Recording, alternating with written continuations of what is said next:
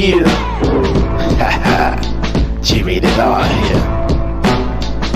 Let me make something clear for all those that's listening. Get your mind right with the Most High. Yeah, stay prayed up. Walking for that Christ, understand? Check it. J Rated R, yo, I'm coming back home. J Rated R, yeah, I'm back in the zone. The king is returned, back on his throne. If you don't know, ask somebody, I. J Rated R, yeah, I'm coming back home. G-rated yo, I'm back in the zone. The king's returned and he's back on his throne. You better ask somebody, I. Check it. I vex some seeds. Mess with me, boy, rest in peace. I'm the secret recipe.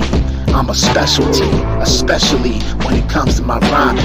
That's right, yeah, I make good timing.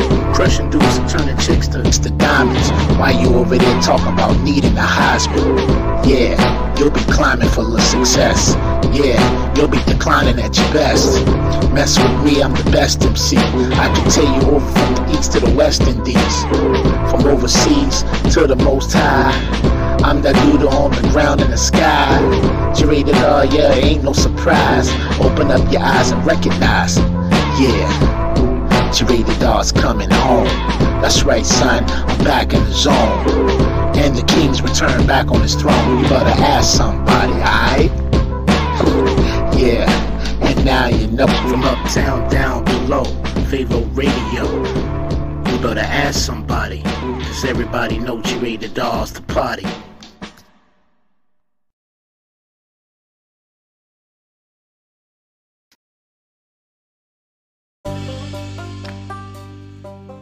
Hey, family, it's your boy J Rated R, and yes, you are tuning in to Pharaoh Radio, where you heard it here, you heard it first. On Pharaoh Radio, family, there are no stereotypes, no discrimination. We talk about everything. There's no filters and there's no censorship. We talk about spirituality, religion, what's going on in the world, relationships, all that, and a whole lot more. So if you're looking for something down to earth or even outside the box, tuning in to Pharaoh Radio with your boy Jay, that's where it's at. So share with your friends and your family. Chime in on Pharaoh Radio, where you heard it here, you heard it first. I'm your boy J Rated R, signing off saying to all those, stay blessed, peace, and namaste.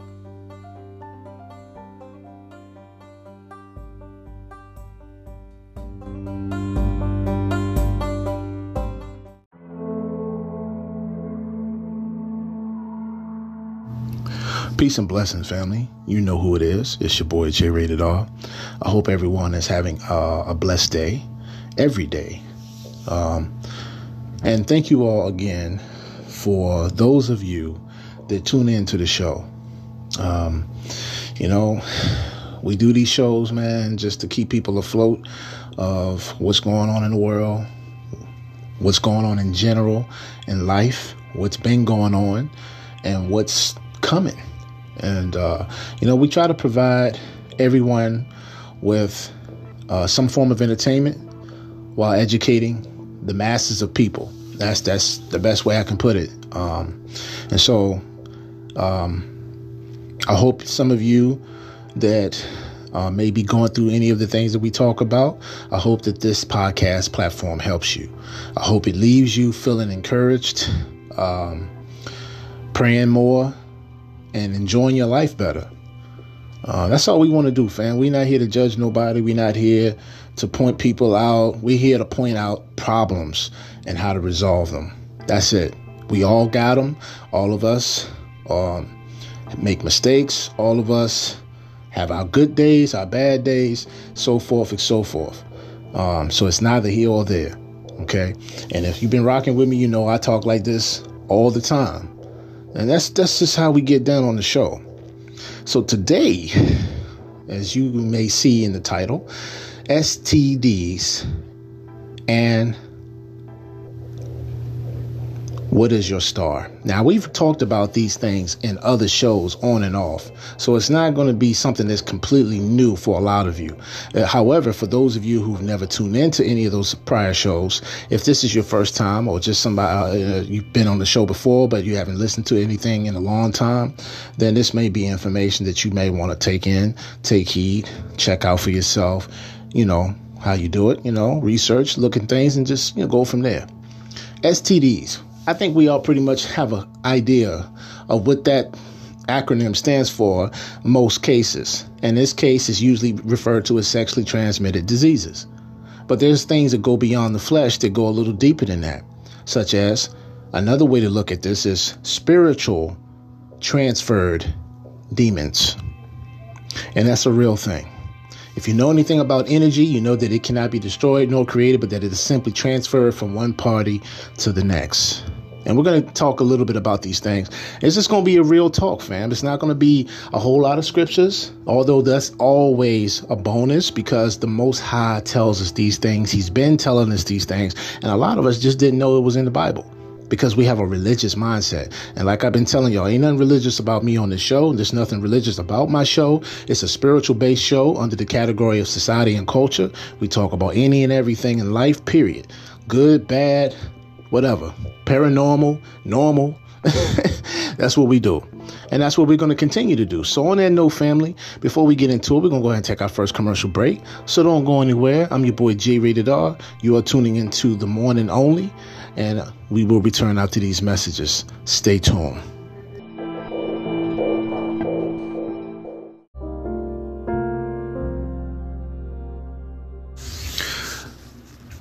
Hello, everyone. It's your boy J Rated R. And I just want to give you a real quick prayer. Prayer for your life, prayer for your day. Wake up in the morning, be thankful, even if it doesn't seem like there's nothing to be thankful for. Because the number one reason why we should be thankful is we're still here. We're breathing the Most High's beautiful air that He breathed into us, according to Genesis 2 7. And He made us and formed us from the earth, according to Jeremiah chapter 18, verse 1 through 6. Now, I'm not going to give you scriptures. I'm just going to simply say a good prayer, a nice prayer, and the Holy Spirit so that you can have a better day, a blessed day. And you all know, if you don't know, I've done podcasts that's talked about the power of prayer. So here it is. Dear Heavenly Father, I want to thank you very much for getting me up out of bed every day your will be done, not mine, on earth as it is in heaven. I want to thank you for all my infirmities. I want to rejoice in my sufferings because I know the blessings are coming afterwards. It is just a form of discipline for us to learn what your son Yahushua HaMashiach, aka Jesus Christ, had to go through.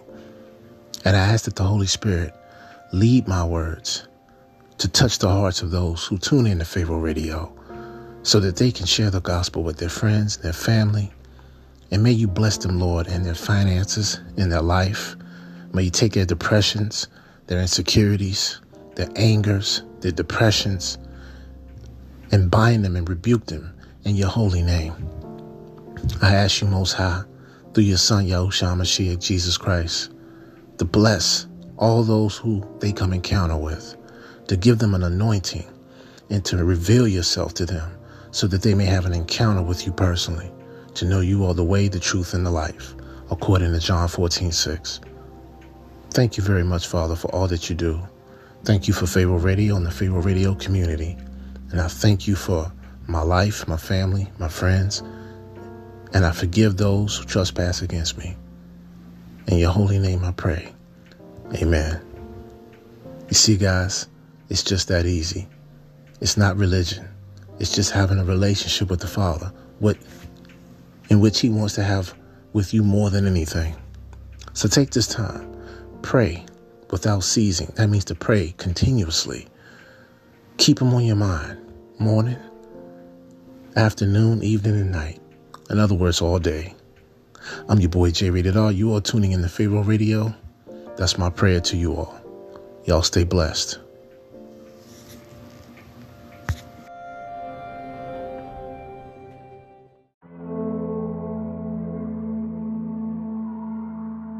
All right, all right, family, we are back.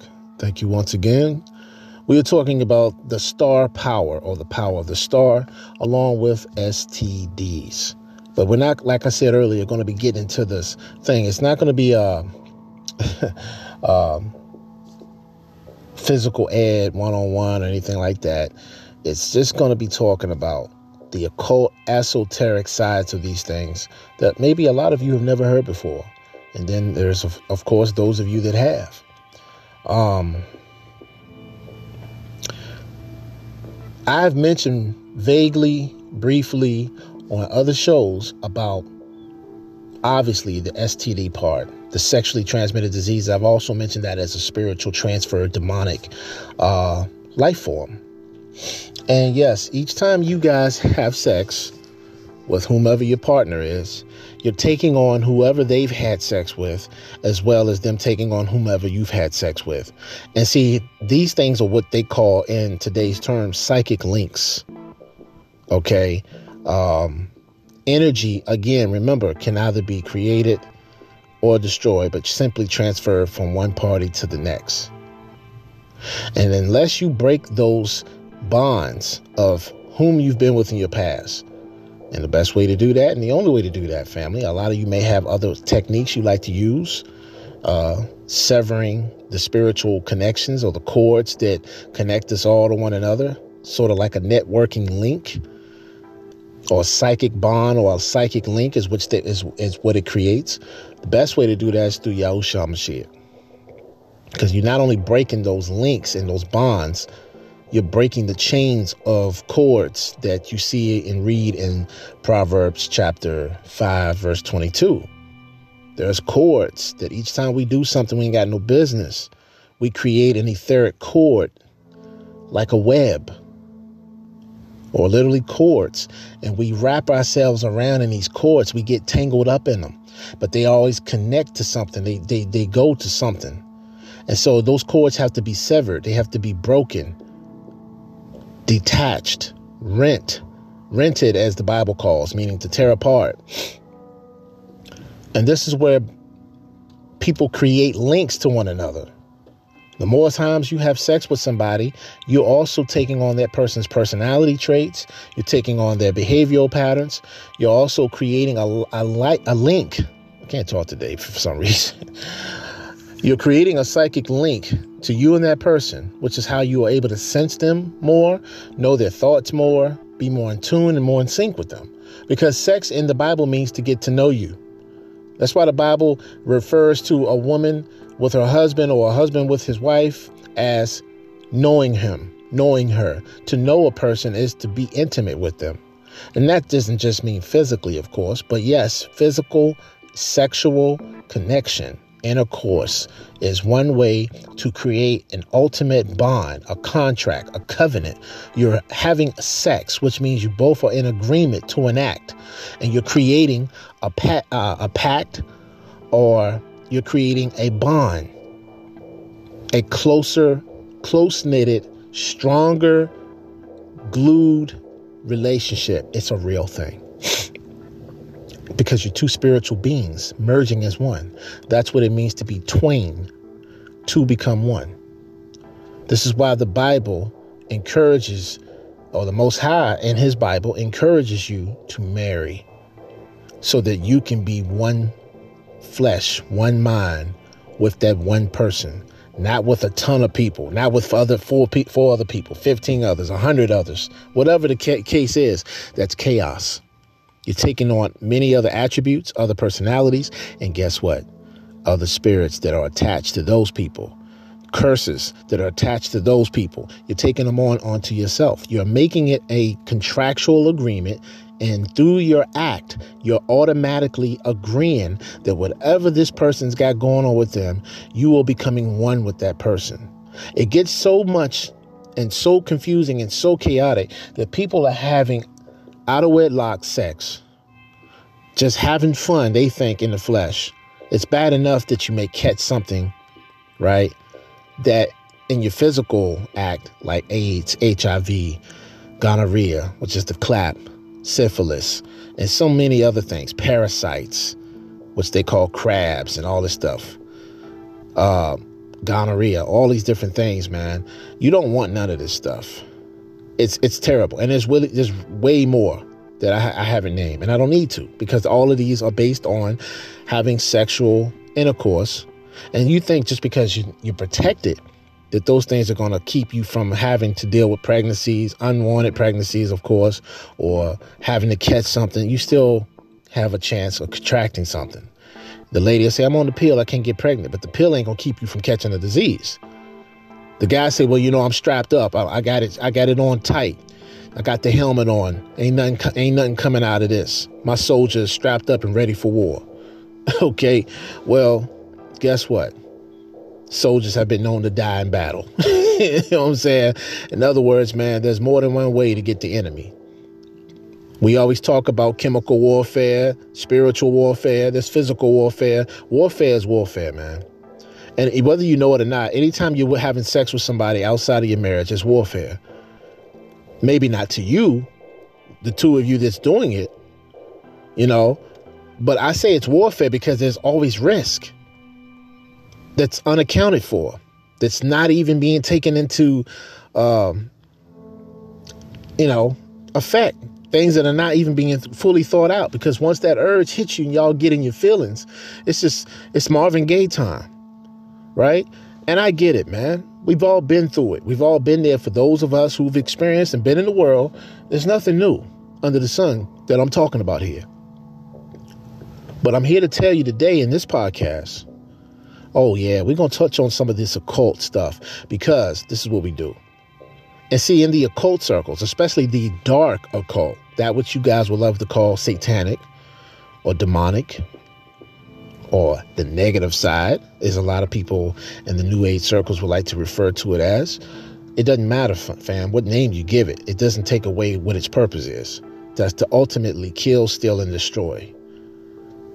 To take what the Creator has made good, to reverse it, invert it, to create chaos where there was none, to bring about the order, the natural order of things by bringing you an unnatural way of doing things, and to make that the norm. Remember, these are the very things that will be given to this being we call Satan, Hashatan, whatever. He will be fully given when it's his time. Complete autonomy and authority to change the times and laws, as Daniel 7:25 tells us. He's already behind the world system, which we call the harlot. He's already behind that fam. So, is it really hard for a lot of you that don't know this or, or never experienced spiritual things to believe this? Of course it is. Of course it is. You hear it. Sometimes you feel deep down inside there may be some truth to it, but you just haven't had the experience. So why, why should you put pay it any mind? Well, ignorance is bliss to a lot of people. But I'm gonna tell you something. What you don't know can hurt you, or even kill you. So we don't want that, fam. We don't want that. So here's the thing. On my next commercial break, when we come back, we're gonna get into this thing. So stay tuned. All right.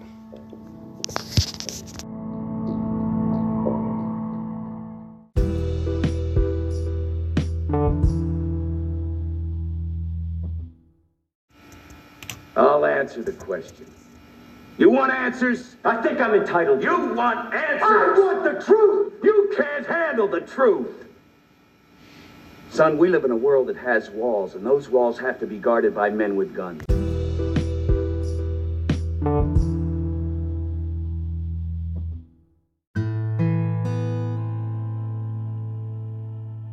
All right, all right, family. Thank you all once again for tuning in. I'm your boy J Rated R. That's right, you're tuning in to Pharaoh Radio. Well, you heard it here, you heard it first. No doubt. All right, so today's topic is obvious star power. And we're going to be talking about that sexually transferred, transmitted, spiritually transferred demons. Okay. Now, this ain't going to be about sex like that. It's just a part of this conversation. We're also going to be focusing on the star power, the star quality. What is a star? By the time, hopefully, at least the goal is, family, by the time you hear the end of this show today, you're going to be thinking about what star means and looking at stars differently, including yourself. And these things can be right in your Bible. These things have been going on in the esoteric and the occult circles. Eso meaning again secret inner teachings, the secret circle of those, like, say, for instance, secret societies. They have esoteric knowledge. That means they go beyond what the world has been taught. They go beyond what most people know, especially religious people. And that's no knock to anybody who's religious. The problem is the word religion, when you really look at it in the etymology, as I've been going over this for I don't know how long now, doesn't matter. There's always somebody new coming on board. So welcome if you're new. Thank you for tuning in. And if you haven't, you know, been fully caught up on, you know, what Pharaoh Radio is, my my my most in you know, my most well, it's prayer time, family. But before we get there, what I was saying is my most um, humblest goals are for anybody that's tuning into this show to look at the growth that has happened on this show with me, with the transition and, and, and how we talk, the things that we talk about. But we've always been a show all based on the knowledge, the information. We've always kept it real, authentic, no, no, no matter what. So I ask any of you, go back, listen to some things, see for yourself, and kind of come up with your own conclusions from there. Real quick, family, before we get into what I'm about to say, you already heard that along. I don't I'm not gonna edit this out. This is gonna be a part of the show as always. It's 12 o'clock from where I'm at at the time of, of this particular podcast. So what we're gonna be doing is praying. That's right. Dear Heavenly Father, I want to thank you once again for giving uh, all of us that's tuning in and those who aren't tuning in but are still alive another day of their life. We know that everything matters while we're alive. We know that we never it's never too late to come to you, Father. We know it's never too late to be forgiven for sins, no matter how bad they are, how how low we we feel about it, how how lost we've been, or how much hopelessness that we think there's just no way a person like me, or as they say, a sinner like me, can ever be right in the eyes of the Most High. Nobody is good says the Bible. And that's in Psalm 17:3, that's in Romans chapter 3:10, and that's in Mark chapter 10 verse 19 or either 18. Actually, it's Mark 10, 19. So anyway, just read 18 and 19, you'll see it. Thank you again, Father, for all that you do. I pray that anyone is getting this message, let the Holy Spirit, let the Ruach HaKodesh touch them. Touch them in no way that no man or woman can touch them. Give them the kind of peace that only you can give them and give them the hope and the strength to pursue and to persevere in their life and move forward, knowing that no one is perfect and we're not trying to be. We're just trying to develop a relationship with you personally. It's not about religion. It's not about uh it's not about it's not about anything that man can traditionally put on another man to believe. It's about that spiritual bond between you and that person, meaning all of us. I want to thank you again, most heavenly Father, Yahuwah Elohim, in your mighty name through your son, Yahushua Mashiach, Jesus the Christ. We pray, amen. And family, that was genuine. It's always genuine. And that's for everybody. Like I said, on this show, man, we not we ain't got no shame. You know, we keep it 100. Your boy's still your boy. I'm still in the game like you are. When I say in the game, I'm talking about the game of life. I'm still here, thank the Most High. Now, let's get back to this podcast. So we're talking about star quality, star power. Now, let's look at these things about the stars, for instance. The Bible talks about stars in different scriptures. I'm not going to give you a whole lot of different scriptures. It's all throughout the Bible, starting from the Old End to the New Testament. We know that angels have also been referred to as stars. It's in Revelations chapter 1, verse 20. Check it out. Um, stars are also considered planets, your Venuses, your Mercuries, the moon, all these different things. They're and the heavenly, they're the heavenly bodies that the Bible refers to. Right? They're the celestial bodies or the cosmological bodies. These are different terms for things that are outside of our atmosphere and what you would call heaven or second heaven or what we know as space. These are the luminaries, like the moon, the sun. But the moon gets its light from the sun because the sun charges the moon. And a lot of you didn't know that. But nonetheless, it's a celestial body. Each one of these things in the heavens have their own glory because the Most High has glorified them.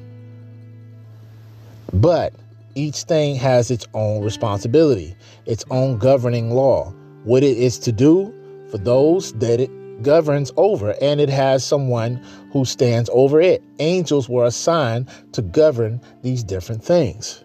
There are angels that are the size of you and me. There are angels that are the size of an asteroid. There's angels the size of a planet.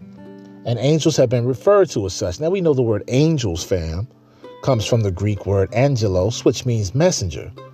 In Hebrew, it's malak, right? This is hence why the book of Malachi when you put the I on the end of it, is it, it it's to de- depict ownership, as in my. So when you say my with an I, you're saying the I represents on the end of anything in Hebrew, my, referring to you owning it or owning up to it, ownership. So Malak, which is angel, becomes Malachi, which is my angel, my messenger, my king. Now, we've been through this before. That's not what we're here to do today, but I just thought I'd give you all a little bit of a reminder and how these words play an intricate part in understanding or having overstanding and having knowledge of what's going on. Let me also say this, family. um, I want to first of all congratulate all of you new listeners, old listeners. Now, I say old, I don't mean that in the sense of your age. I mean those of you who have been rocking with your boy here for quite some time. I want to thank you for that. I want to thank you for that because, you know, we get these analytical um, reports every year on our podcast um, of our progress. And I'll go through that um, uh, later on and maybe the next show. Uh, but I just want to say that real quick. Thank you all so much for your support. Please continue to share these podcasts with your family, your friends. Uh, talk about us. Tell the people what we're about. We're about any and everything. We talk about that spirit life. We're about that. We talk about real life. Ain't nothing fake on this show. Nobody is is is is you know trying to just put on a good show. I want to entertain, yes, but I also want to educate at the same time. I want you to feel rejuvenated, strengthened. I want you to feel like you learned something or that you're not crazy. All right, you're not by yourself. You, we do go through these things in life, whether it's regular physical human things or supernatural. We talk about it any and everything on this show. So I want to thank you, ladies and gentlemen. And even if I have some young listeners on here, thank you as well. Thank all of you from the bottom of my heart. I really thank you. All blessings be to the Most High Yah. All praise be to Him because I wouldn't have been able to do it without Him. And I want to thank you all too because this wouldn't be a show without y'all. All right, so sexually transmitted diseases, or as we speak on the other side of things from the occult version, that that which is hidden, it's really spiritually transferred demons. Now, you know, we're going to do a show on demons one day. I'm just going to talk about who demons are, what the names are, these beings, what their purposes are, what their powers are. It's going to go deep. I'm not a demon, I'm not a demonologist, someone who studies demons, but I have studied on them. Okay. I just don't like the term. you know what I'm saying? And we got different terms for different entities from different uh, spiritual doctrine or religious backgrounds. You know, in the Quran, beings are referred to as jinn, but they're not actually looked at as just demons. They're looked at as they could be good or bad. When in the Bible, demons are not good. There's no good in them. Their nature is bad, and specifically, they only are out to, to please their master, the fallen angels and Hashatan, right? Who's you know as Halal or Lucifer or, or Samael, Azazel. All these are different entities, by the way. A lot of people like to contribute Hashatan as Lucifer, and I'm not saying they're wrong because what the word Satan means is means adversary. It means accuser one who opposes God. It's a title, fam. It's not the name of an entity. It's the name that an entity bears when he goes against the Most High, if he's a fallen angel or as we like to call a demonic being. And fallen angels and demons are not always the same types of beings. Fallen angels are demonic in their nature, but they're not demons. Okay? Demons are those who were once giants in the earth who were byproducts or offspring of fallen angels and mortal women when the fallen angels came down to earth and saw that the women, meaning the daughters of men, were fair. And the Bible uses the term fair, which means very beautiful, pretty. Uh, and they were also able to match the physical composition. See, fallen angels, angels have bodies. Remember, before they fell, they had glorified bodies. They were spiritual beings, but they had a spiritual body, which means they could take on any shape or form they wished at will. So, of course, a mortal woman in these physical earthly bodies, once these angels came down here and they left their first estate, that means their position, what they were assigned to do, and they left their position in their glorified body and they dropped down to something lower in their nature as well as their physical appearance. Some of these angels, you know, to us, they look beautiful and all this, right? But they have the ability to shapeshift. They have all types of powers, powers you can't believe. And to us, they would mean, to us, they would seem like gods.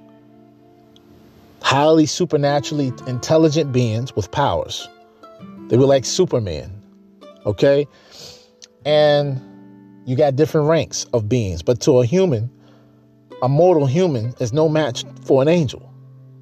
So, not on a physical level, you know, not on the spiritual or, or, or the mental fortitude or the uh, acuity It's no it's no comparing us to them. Now, the only way we can be above them, and eventually the Bible tells us for those who will be with the Most High, and and when they, you know, in the future, as we get um, our new glorified bodies, we will be higher than them. Right now, we're made a little lower than them. And they use terms like a little lower, but it's really not a little. There's a lot of significance. But if the Bible say that, don't question it. Question it, but don't don't be uh, disrespectful in your questioning. If you don't know something, you're always supposed to question things. The Bible says to prove all things, right? It says to search the scriptures. So you're allowed to ask these questions to to uplift and and and, and um, strengthen your knowledge. That's what the Most High wants. He wants you to do that so He can give you His Spirit to give you revelation and to give you greater knowledge and wisdom. So you're supposed to ask for those things, and He will supernaturally give them to you.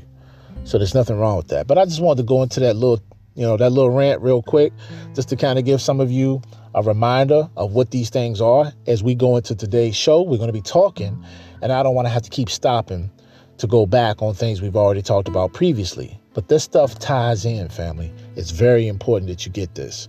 And so I don't mind ever going back because knowledge just never gets old. We get old physically, but we should supposed to be maturing and getting better. So knowledge is power. And that's why Hosea 4 6 says what it says. My people are destroyed because they lack knowledge. So we don't want that to be the case. And this, let me tell you something. It's more to the, it's more to than talking about these things in a knowledgeable sense. Some people have a very broad, wide, logical, and intelligent mind when it comes to logic, memorization. That's all well and dandy. I don't care how well you know scriptures. Are you applying them? Are you humbling yourself? I need to do this myself more and more. If you're seeking the Most High, the first thing you got to do is have humility. That means to humble yourself. Can't be coming to Him with an arrogant, pompous, heady, or haughty mind narcissistic type of attitude and act like somebody owe you something. Nobody owes you anything. You owe everything that you ever were and have in your life, especially being alive, to the very one who created us all, the Most High. He's getting the glory, not me. I appreciate those who rock with me, who support me, who love me genuinely. But J Rated R is just a man. Never worship a man or a woman. Never put people on a pedestal. You show things uh, you show your respect. You can revere people. You can speak highly of people, but you don't idolize nobody, including me. Okay? I'm just like you. I'm your equal. We're all in this together. No man or woman has a, uh, a monopoly on suffering, and nobody is above anybody. So don't ever let anybody ever make you feel like that. You are worth it. All of you. You have value. You have purpose. If you didn't, the Most High wouldn't have created you. And I know there's those times we slip into darkness where we feel hopelessness. We feel like uh, our presence is not respected, it's not valued by others. And that's the way of the world. That's the flesh. That's the way the devil works. He operates off of your fleshly weaknesses. He's counting on that to counterattack you having what has been divinely given to you or waiting awaiting you to be inherited. The Most High wants to give you the keys to the kingdom. He wants to give you your own mansion. He wants to he wants to create you to be perfected.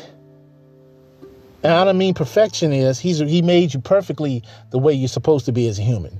We messed up when we failed. Nah, Adam and Eve messed up. I was playing. But seriously, it's it's it's every day, family. All of us are struggling with life. We're struggling with feelings. We're struggling with trying to find purpose, our position in this world. And we like to base those things a lot of times off of what other people think. We like to uh, compare ourselves to what other people have. And that's what I want to talk about today with you being a star. You are a star, family. Now, what is a star? Let's go. with, Let's take this thing simple. Look at Hollywood. Let's go to Hollywood for a second. This is why these things are not coincidental. There's no, oh, that's a coincidence that he said that. Oh, that's a conspiracy theory. No, these things are actual facts that stem all the way back beyond human understanding. And they put the truth and hide it in plain sight because a lot of people don't know what they're looking at. So, Hollywood likes to call celebrities, and not just Hollywood, but now look at the music industry. Look at the movie industry. Look at the sports world. All of these people that are athletes, actors, actresses, singers, performers, artists of all kinds who have been uh, put on a public platform the world has now recognized them for their talents, their skills, their acting, their performance, their showmanship. We end up idolizing these people. But what do we call them? Other than celebrities, we call them what? Stars. The basketball has stars, they have superstars. You in the movie and the music industry are a star, you're a celebrity. Now, funny that we say all this because if we're going to do an extension on this later, which we will, we're going to be talking about Halal again, which is the name in Hebrew for the Latin name Lucifer, meaning light bearer, bringer of light. But when you look at the word halal, which I told you comes from the word halal, halal, halal, which is where you get hallelujah, hallelujah, all praise be to Yah. Halal or Halal, which is the actual name of Lucifer in Hebrew, means to celebrate. It means to praise, to anoint. You see, Lucifer is a light being. He was one of, if not one of the brightest, if not the brightest angelic being who was right there before the throne of the Most High Himself, second in command. That's how powerful he was. Now we read in Ezekiel that he was a cherub, but when we talk about the dragon, the devil, we understand he's a seraphim. There are seraphims who are also cherubs, but we're not going to get into that. That's why also a lot of speculation can be that Lucifer and the being we call the dragon, the devil, Hashatan or Satan, is not the same entity. All fallen angels are Satan's because Satan's are adversaries. They're, oppo- they're opposers of God. They are accusers. So they're all Satan's. When we say Satan, we all usually mean it in the uh, monotheistic sense. And we usually mean it as we're talking about the devil, that serpent. There is a serpentine race. We see this in Genesis 49 17 when we talk about the tribe of Dan, the Assyrians, and all these things, which are the same tribes and bloodlines that the Antichrist are coming from and coming through. See, this stuff is not new. It goes all the way back to the beginning. That's why the Bible says nothing is new under the sun. It's the same yesterday, today, and it will happen again until the Most High comes back and changes it. He gives you a repetition to go by in the historical uh, fashion where history repeats itself so you can see these things once you recognize it. Those who have eyes will see, let those who have ears hear the truth. Everybody else is the walking dead, they're blind. They're mentally dead, they're spiritually dead. So that makes them zombies. But there's a spiritual side of this that we're referring to. But then there will be people in the Bible who will literally come back from the dead on both the good and the bad side. The bad side will be considered zombies. This is why people who are possessed really badly, or people who are on drugs who get possessed that way, pharmakeia, which is the word for pharmaceutical in English, which is relating to drugs, which is also called witchcraft This is why these things take precedence in people's lives and why demonic activity is so high on top of the rituals, blood sacrifices, opening portals through sin, using Ouija boards, tarot cards, all these things that the Most High finds detestable and calls it divination, right? Mediumship, seeking the dead. All that stuff is against the Most High. And because He says He's against it, it's what opens the demonic world through spiritual contact. Physical blood being shed is a vortex, it's a force field. There's life in the blood, there's spirit is in the blood. This is why Yahusha, Jesus, died on the cross and shed his blood. He was the ultimate sacrifice, he was the lamb. His blood was innocent, it was sinless. He was the, he's got divine properties in it. And because he was sinless when he did it, it bought us a price. He paid the toll for all sin took it on himself, died on the cross, shed the blood for salvation so that we could have life through him and be able to be redeemed and reborn and made new again. Because the Most High is a holy God, He's a God without sin. Holy means to be set apart from, He's not like no one else. So, now that you have a more under keen understanding of what these things mean, we're going to go into what the real true podcast is talking about. Stars. Stars, again, are celebrities. What, what is a star in general? It's a celestial body. It shines. It's a little miniature sun. So, uh, okay, your sun is called a star. The sun in the sky that shines every day, that rises and, and, and sets. It is a star. And so when we talk about these things, and we're not going to get too too deep on these things. I love getting deep, fam. You know I do.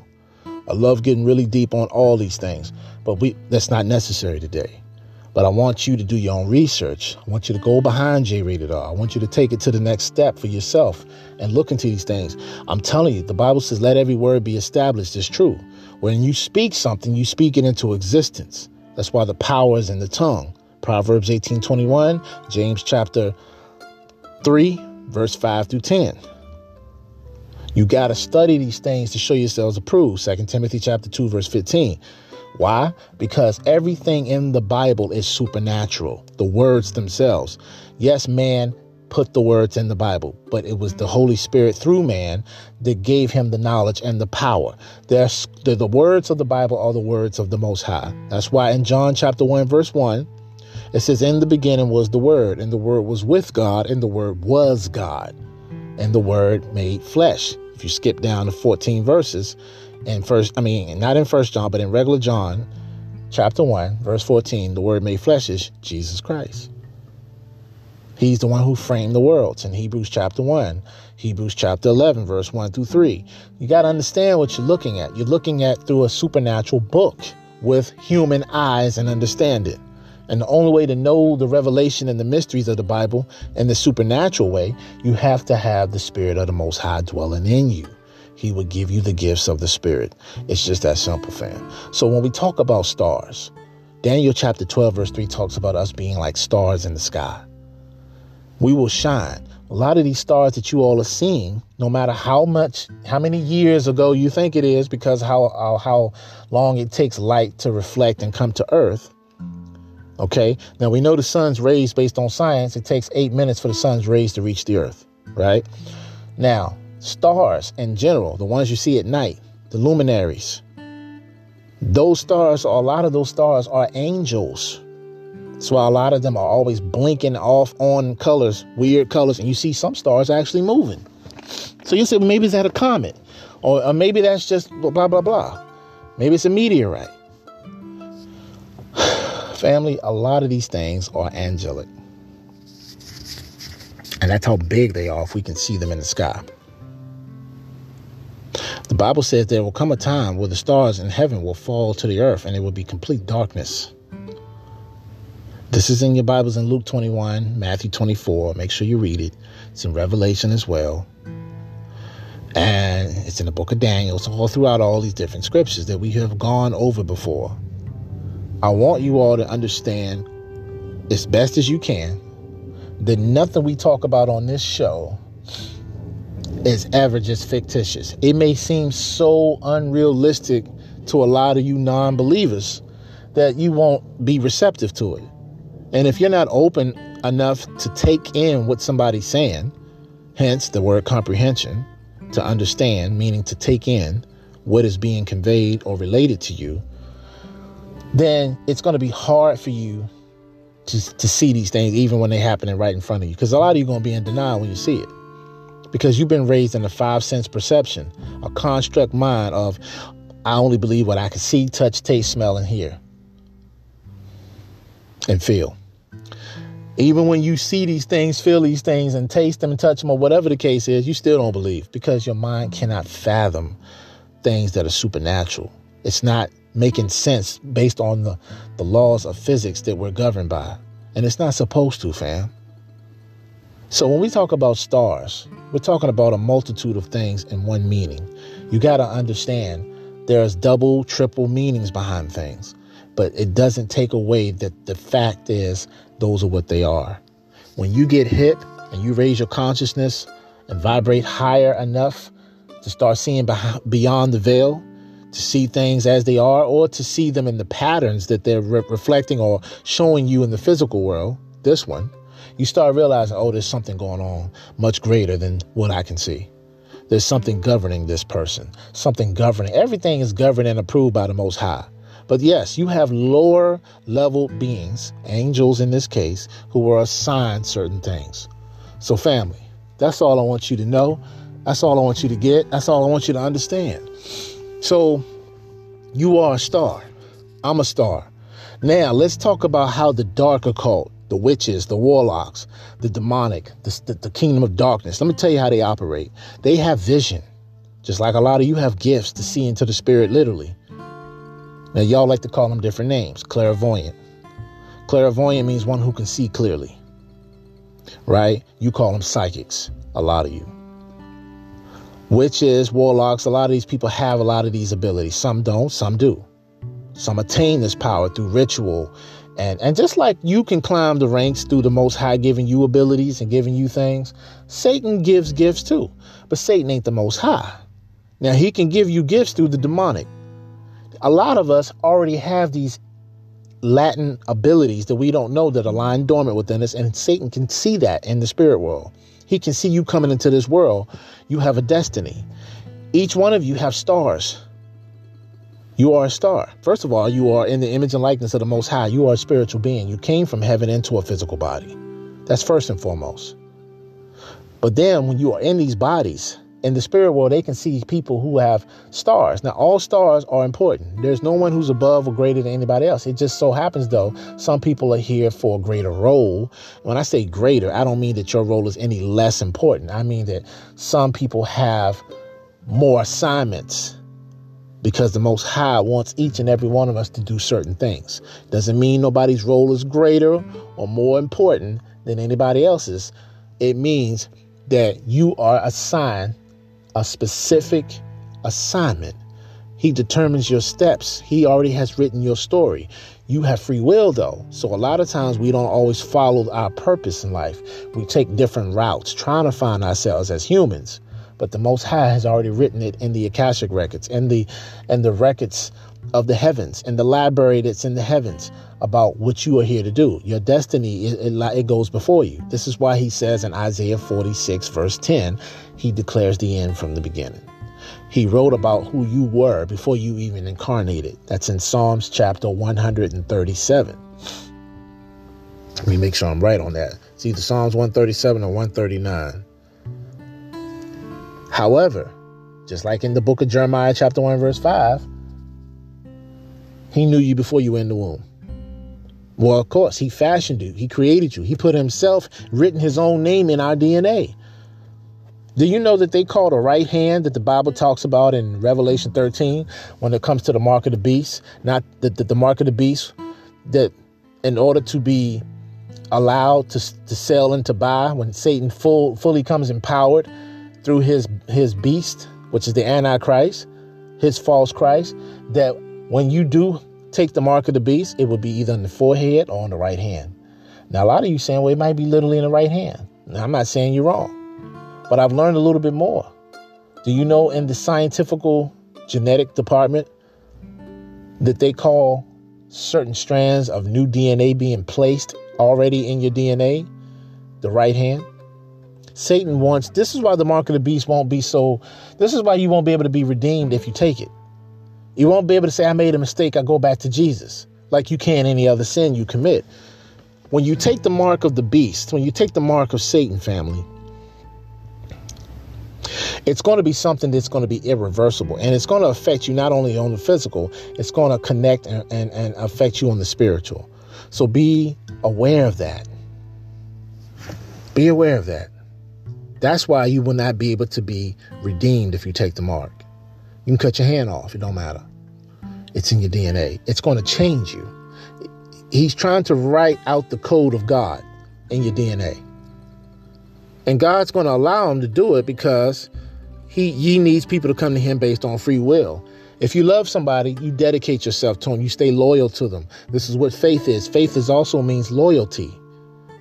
Some of y'all can't even stay faithful to your own cause. You, you, you can't stay faithful in your relationships. How you going to stay faithful to the Most High? You say, well, I ain't gonna do this, I ain't gonna do that, Satan ain't gonna get me, but he already got you, bro. whether you know it or not. If you're not rocking with the Most High, you on the other guy's side, whether it's involuntarily or voluntarily or not. You see what I'm saying? This is these are the things that we gotta be marquee in, fam. These are the things we gotta be aware of. A lot of people don't want to hear this because it feel like you judging them. It feel like you coming down on them. I'm not coming down on nobody. I tell y'all all the time. I'm right there with you when it comes to living day by day, trying to do the best thing, not to stumble. I have stumbled. I have backslid. I've done all those things, and I've had to truly repent, not just out of my mouth, but out of my heart. Now, repent means metanoia in Greek, which means to have a change of mind, following your heart. But see, man cannot be in his heart all the time. For the Bible says man's heart is desperately wicked. It's continuously evil. It's confusion. That's why the world tell you to follow your heart. Do what your heart tell you. If your heart tell you to kill somebody or rape a child, you're going to do that too. Is that good? No, it's not. This is why the Most High said, in order to really make these moves, you got to have His Spirit in you, man. You got to have His Spirit. And I'm not saying that because we all are in this together. Each one teach one. Team. Together, each or everyone achieves more. Okay? That's what this is, man. It's a team effort. Now, Psalms, as I was saying, 139, I think it is. I know I said 137. Uh, I think it's 139.15 because 137 don't even feel right. Me telling you that. Yeah, it's Psalms 139, verse 15 says, You know me inside and out. This is David talking to the Lord. You know every bone in my body. You know exactly how I was made, bit by bit, how I was sculpted from nothing into something. See, the real true fashioner, right? We were created in a symbolic way on the potter's wheel that you hear about in Jeremiah chapter 18, verse 1 through 6. We were fashioned family. And this is in ancient Egypt. You can see this with, with the with the god Khnum, who fashioned man. And some, some of y'all will say, well, that's where the Bible get it from. It got it from it got it from uh, from ancient Egypt. Man, I used to think like that.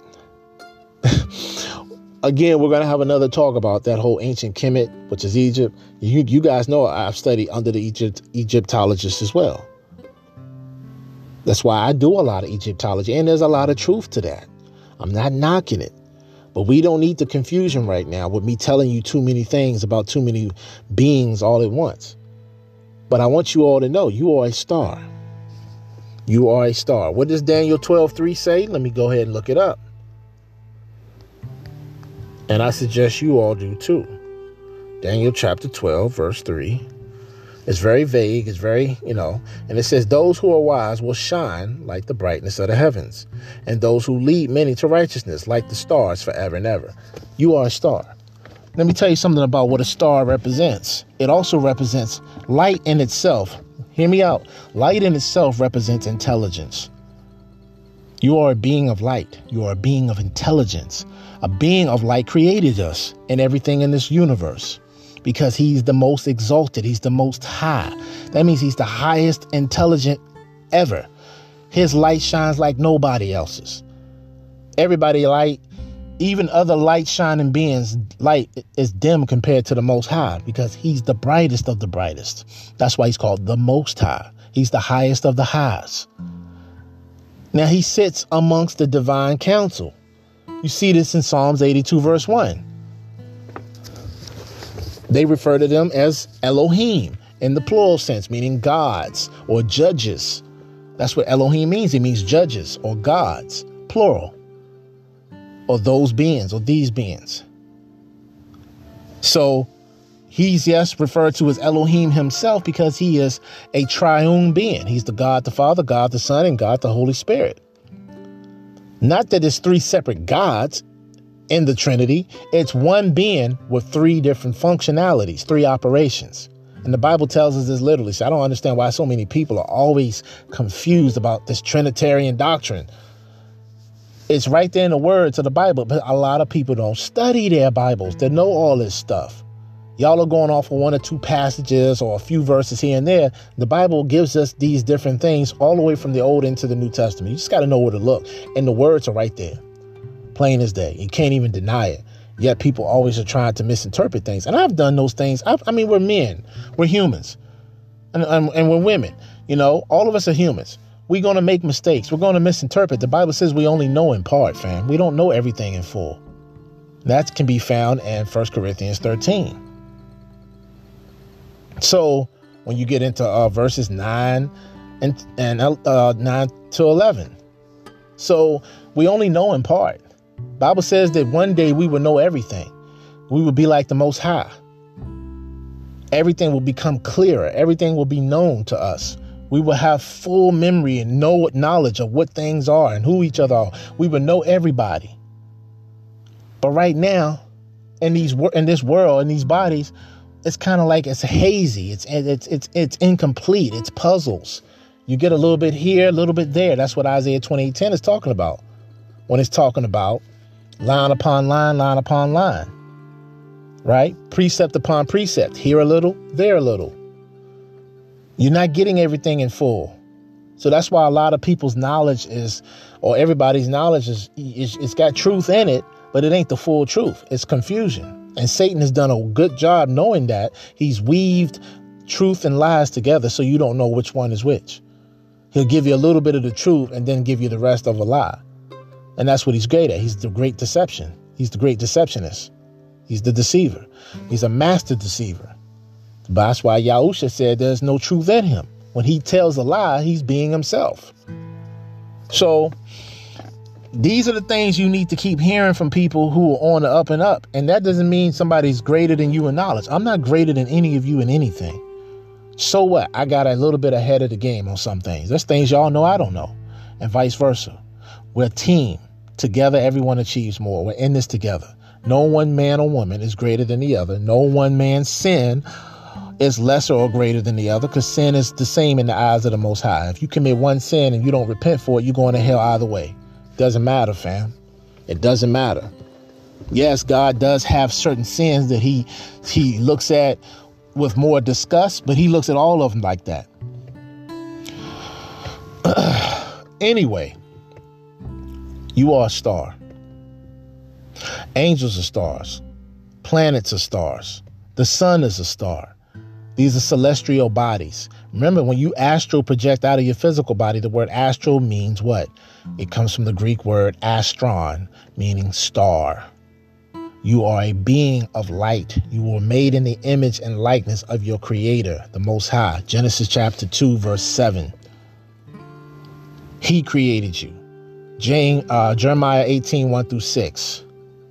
He knew you before you were in the womb. Jeremiah chapter 1, verse 5. He knows everything about you. He created you bit by bit. Psalms chapter 139, verse 15, that I just read.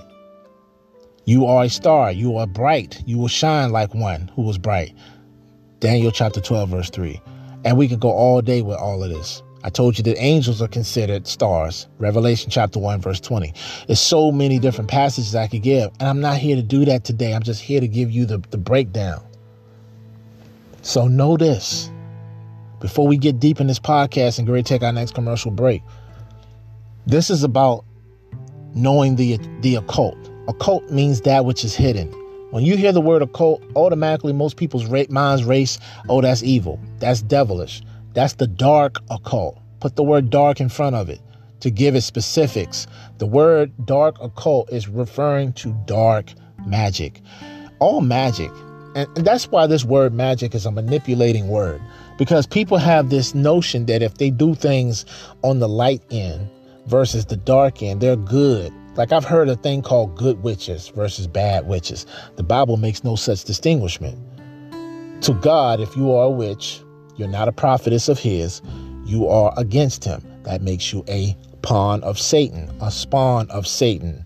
You are working in the, the devil's laboratory, fam. You may have good intentions, but you can't mix oil with vinegar and not expect a reaction. That's spiritual warfare. Chemical warfare, spiritual warfare. You understand? Some things just don't mix. You may have the best intentions, but see, that's what ignorance does. Ignorance is bliss to a lot of us, to all of us, really, because we don't know no better. We think what we're doing is good when the whole time you've been working for the enemy. And he laughs at us because he's looking at us like, You want me to bow down to this creation? You want me to give to your creation? Not a chance. This is how he looks at the Most High because he sees himself as better and greater than us, made better than us. And the Quran goes even into that even more. But we're not talking about the Quran right now. But the Quran is right about that. Iblis, as he's known in the in the Quran, means the rebellious one. He would not bow before man when God created Adam and all these other beings because he looked at us as we're below him, we're beneath him. They should be bowing to us. you know? And that was one of the reasons why he got kicked out of heaven, according to the Quran. Now, I do believe certain things in the Quran can go along with the biblical truth. The problem with the Quran is that, and I don't want to offend anybody who's of the Quran, of the Sufi teachings and all these different doctrines of the Quran, the Quran will admit that Jesus was like a prophet. They'll say he was he was all the things in terms of his birth, that he did all the miracles, they admit to everything about him except the one thing that matters the most that he was the Son of God and he's the Messiah. They don't want to somehow believe that. Everything else, though, he did as far as his miracles, him defeating the Antichrist when he comes back on the second coming. They got that in their, in their scriptures. And see, the Quran came out 500 to 600 years after the Bible, man. So, Allah, when you look at who this being Allah is, and we can go into all of that, and I'm not going to do that today. Matter of fact, I'm going to leave it off right now. I'm going to leave it off. Now study a little bit of all these things, but see, studying is one thing, family. Knowing and and and putting yourself, submerging yourself in the culture is a different way. The only way to really know something is to become it, to be a part of it, to become a member of it. I see a lot of times people have this misconceived notion of things because they study them from afar but they don't submerge themselves in the culture and make themselves a part of that stuff to really know how it works. So that's the difference in having experience versus just having knowledge. Wisdom is experience. Knowledge is data, collected data or data, which is good information. But if you don't apply it, you don't learn through trial and error, you cannot become wise. Wisdom is power. It's one of the attributes of the Most High Himself. You can read about this more of the seven spirits of the Most High in Isaiah chapter 11, verse 2, as well as in Revelations. But I'm not going to get into that right now. God has seven spirits. Each one of those are attributes of Him that He gives to us when we have His Spirit in us. We have the image and likeness of Him in us already. But when we receive the Holy Spirit, we literally become like Him in terms of our divine nature inside. Now, we still sin in these bodies, we still fall short and all of that because we haven't been completely changed all the way around. But that's what the Holy Spirit's function is. While it's while He's in you, the Holy Spirit, He's doing a great work that only the Father knows, and He's changing you. But he's not going to force you. He gave you free will. He will come. He has a gentle nature about him. He's not in there to possess you and take over. And if you keep doing things of your own volition, your own free will, that's dark, and you're not repenting of your sins and you're doing it on purpose and you're making provisions, meaning to make plans to do these things, eventually he will leave the temple because he can't dwell in a sinful temple like that. He's not going to leave if you commit a sin a few times here and there. He'll still be there. You, that's why the Bible says don't grieve the Spirit. Because when you have him in you and you're still doing sinful things, it's grieving him. He, he, it hurts him because he's a holy being dwelling in an unholy temple. You, me. So, a star. Now that we have that, we're going to really get into the rest of this podcast talking about the title. A lot of people come on the show, family. For those of you who don't maybe, you know, want to know why I went into all that, a lot of people need to hear this, man. Some people are coming in on the show for the first time. And so I encourage those of you who are new to the show to go back to some of my uh, much older podcasts with the titles that are very self explanatory and check them out to educate yourself, to get yourself caught up to the podcast that we're doing right now. This was for you. Now, the rest of this podcast will be for all of you. And those of you that are caught up, this is all going to be for everybody. So I hope that that has helped. Family, we're going to go ahead and take our next commercial break. When we come back, we're going to jump straight into it sexually transmitted diseases. That's not what this is about, but we're going to have to go into that so I can take you into the occult of what it means to be spiritually transferred demonic, right? Or spiritually transferred demons. And then we'll talk about the why, how the stars plays an intricate part in all this. Because there are people out here who are in the dark circles with different titles witches, warlocks, satanists, you name it. It's all under the same umbrella of beings, just disguised and coded to look different but it's all under the same agenda, under the same agency, which is the, the, the darkness, the kingdom of darkness.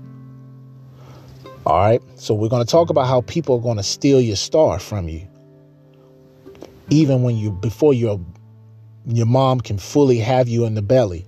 There are beings trying to take your star from you. Then when you when you are born, right, you got people that will just show up in your life or people you meet on the streets that can see you in the spirit. They can see your auric field. They have beings that they can see or hear. And they will tell them that one right there. Or they'll see it. And in the spirit plane, you literally have what looks to be a star where your third or your first eye is. And your body shines differently. Because your star, we're going to talk more about it it has information your destiny, your abilities, and so many other things. When Satan can steal a person's star, because they have to give them the star through their own free will, they can't just snatch it from you. When they steal your star, curses come into your life. Your destiny gets thrown off. You change in behavior. And other people who have taken your star purposely because you don't know that these people are actual warlocks and real witches that do real rituals and have real meetings in the dark times through the hours of 2 a.m. to 6 a.m., which is usually 3 a.m. to 5 a.m., the witching hour, while we're asleep. They're having rituals, they're having astral meetings in the demonic planes and the, the spirit world, targeting individuals, putting curses around people planning out how they're going to take your star. And one of the biggest ways to do that, family, is through sexual manipulation. Because sex is a contract, it's a covenant, it's an agreement. The moment you two hook up and start doing it, that's when you agree to have them take from you that which you're willing to give. And you don't even realize it. I'm your boy J Rated R. Don't go away, family. We will return after these messages. Stay tuned.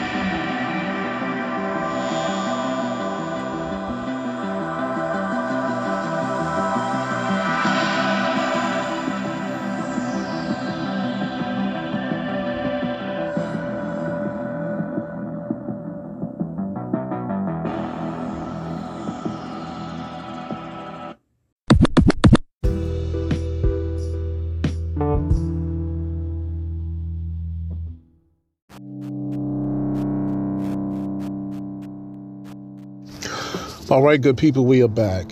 I'm your boy J Rated R, and yes, right, you're tuning in to Pharaoh Radio. Where you heard it here, you heard it first, no doubt. So we are talking about star power and what these different things are. Now let's get straight into it. You are a star. Not only are you a star because you are made in the image and likeness of the, the most high Yah, God, right? If you want to use that term, you are a being of light. All the things of the universe that are created and made up are also in you. You are a triune being, a three part made being. You are of the earth, the dirt, the dust, the ground. You are a spiritual being, a being who has a spirit. You are a being who is spirit. Okay? And you are a soul being. You have a soul. You are a spiritual being with a soul who is created from the dirt in these earthly, fleshly, carnal bodies. It's okay. Okay, so there's no mistaking that. This is scientifically proven, spiritually uh, uh, recorded as doctrine, and it is the truth. Now, we're not going to have a genetic class today on molecular structure and the genetic uh, genome and the codons and all of that. You know this because you've heard me go into this many times before for those of you who've been walking with me. Now, for those of you that are new, please, once again, listen to my older shows, get caught up, get familiar with who I am, get familiarized with the show, and you know, that should help you a whole lot without me having to repeat a lot of what most of my listeners have already know. Okay, now, we went over earlier Hollywood, just as an example. Nothing happens by coincidence. Nothing just happens by happenstance or happen chance. All things are orchestrated, designed to happen a certain way. Okay, there's no conspiracy theories here, family. This is not a coincidence of incidences happening. These things happen, even though to us they may look like those things. I can assure you that they're not. All things happen for a reason, whether you know that or not. Whether you believe that or not, it doesn't change the fact that it is what it is and why it is. Now, sex. Let's get back on that subject real quick. We know that if we have unprotected sex, there's always that chance someone either getting pregnant or someone contractually catching something. That's not new. That's basic one on one in the cycles of life. Now, how does this pertain to the spirit side of it? Well, I told you briefly, and I'm going to tell you again to go into it with further uh, explanation. That anytime you have sex with anyone, whether it's you, it's both of you, every time you do that, you are agreeing in the spirit world to take on that person's attributes, to take on whatever curses or blessings that person has you are becoming one with somebody. It's not just a physical level. It stems from the physical level. See, it's always more to what than what meets the eye. It's always more to the story. Physically, you're exchanging bodily fluids. Physically, y'all are connecting. Physically, you're engaging in an act that is both agreed, complied, and you're okay with it. It's consensual, meaning you consented to doing it. It's not forced, even though it does happen that way. And those we'll talk about that later.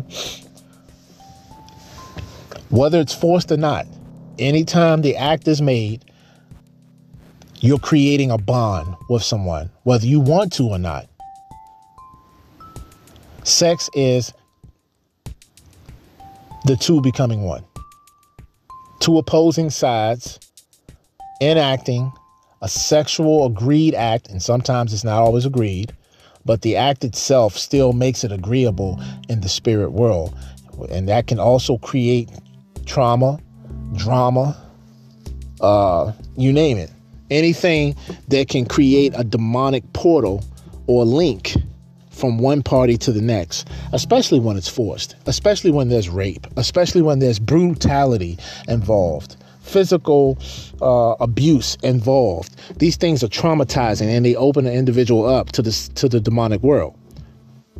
Not only are you committing a sin, not only are you doing a vicious act, not only are you doing all these things to somebody against their will, if it is those things, that's also making it legal in the spirit world for demons to come into your life, to attach themselves to you, to go inside your body, inside your temple. And see, these are things that people don't know. They just see physical bodies belly smacking, cheeks clapping, all these different things happening, and having a good time. And God, let me tell you something. Y'all made it where it's supposed to be good, family. He made it where you're supposed to enjoy sex. You're supposed to acknowledge the person you're with, but you're not supposed to go out here and just, just be just be getting it on randomly with any and everybody. Come on. That's a careless act in itself. That's reckless. And say what you want. You are your own person. You have free will. Absolutely. I'm not here to condemn nobody because we're all guilty of these things one way or the other. There is a natural attraction, especially when it's usually the opposite because we were created to be attracted to the opposite sex. The Bible says in Genesis 2:18, it is not good for man to be alone. So Yah made him a complementary partner. So my thing is this. Those things are fine. This is not about sex. This is showing you how sex is used beyond normal comprehension, normal human understanding. This is about not only the act of feeling good and pleasuring oneself physically, yes, but spiritually, what is going on behind the veil while you're doing it? Who are you with? Why are you with them? What is the implications and ramifications of your actions? These are the things that will help solidify the deal, the contract, right? When sex is in the in, in, in the act, when sex is proposition, when sex is on the table for an option, it solidifies a whole lot of things otherwise that you would have to had to have done ritualistically and other things of that nature to get around getting somebody to agree. But once the sex is in place, oh, that does a whole lot of things now because there's no longer a wall or barrier put up. There is a entry. There is a welcoming. There's a come on in, if you will, if you catch my drift. And somebody's definitely coming in, and they definitely coming. And I'm not saying that to be derogatory. I'm not saying that to be nasty. We're mature adults here. You already know what it is. Now I ain't got to say it and be all uh, vulgar and, my, and vain in what I'm saying, but I'm saying it like a real person authentically because that's what you're going to get when you come on my show. The show, once again, you may not have heard me say this saying uh, in a long time, so I'm going to say it today. On this show, we come real, we come raw, we come authentic, or we don't come at all. On this show, there's no filters, there's no censorship, and there's no BS. Now, I would like to censor a little bit of what I say because I'm trying to change my ways of how I usually use terminology. However, I'm not going to change speaking the truth. I'm not going to change coming with a passive aggressive type of attitude when I need to because a lot of times these things are not just for entertainment value, family. There's the seriousness behind all this. There's truth behind this. There's passion in this. And you got to understand that educating yourself on these things can save not only your life, but give you salvation because it's the life after you lead this life that really matters.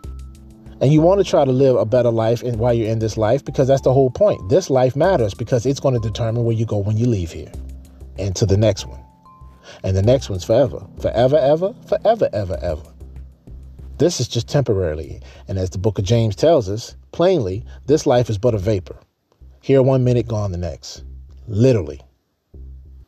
So y'all don't put too much emphasis on everything you're doing here.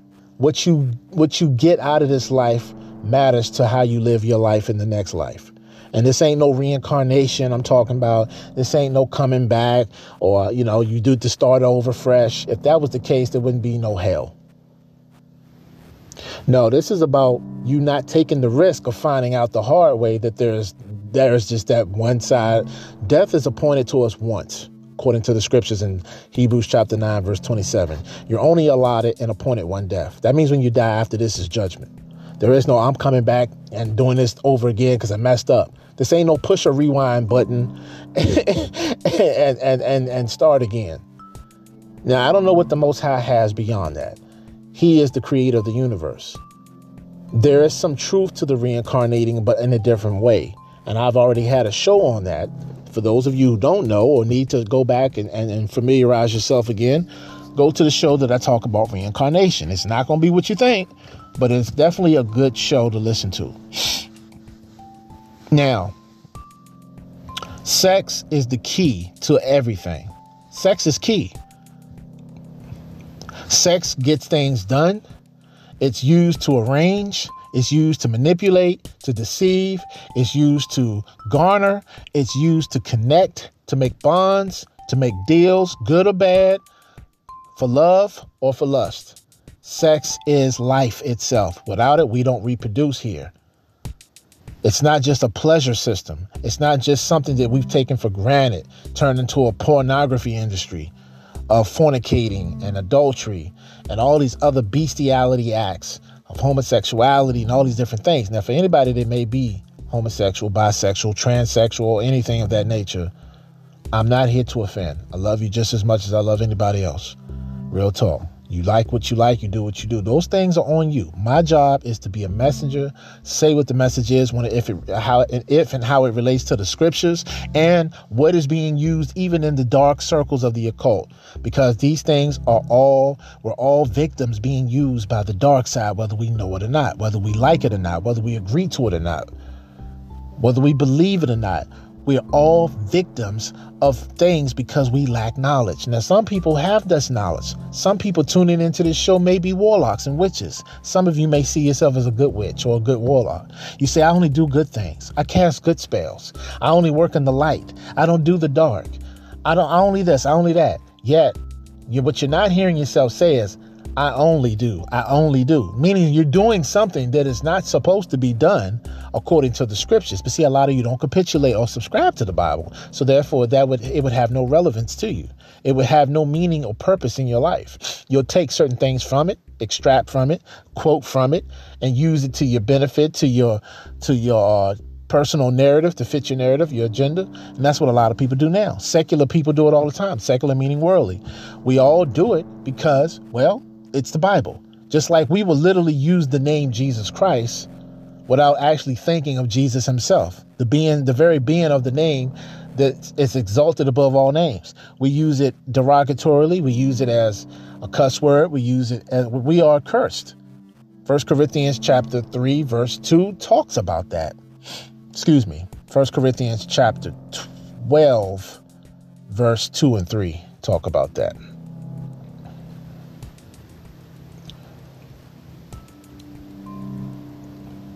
So let me read it for you. Let me pull it up. So I can remind you of what you do when you when you're saying Jesus, like somebody says, holy crap. I'm not gonna say the S-H-I-T because that that's that's disrespectful to me. You know, to use the blasphemous and we've said it. Some people say something, they see something go wrong or there's something that shocks them. They say, oh snap, Jesus Christ not thinking about Jesus himself because it's a saying. It's something that has been used and implemented into our language, embedded into us to say throughout each generation, passed on down to the next generation. We hear it on TV, we see it in general, and so we think nothing of it. But let me show you what First Corinthians says about that. So, if you have a Bible present, or if, if you're on your computers, I'm not nowhere near my Bible right now. I'm actually uh, out right now. So I want you all to turn with me to you or listen.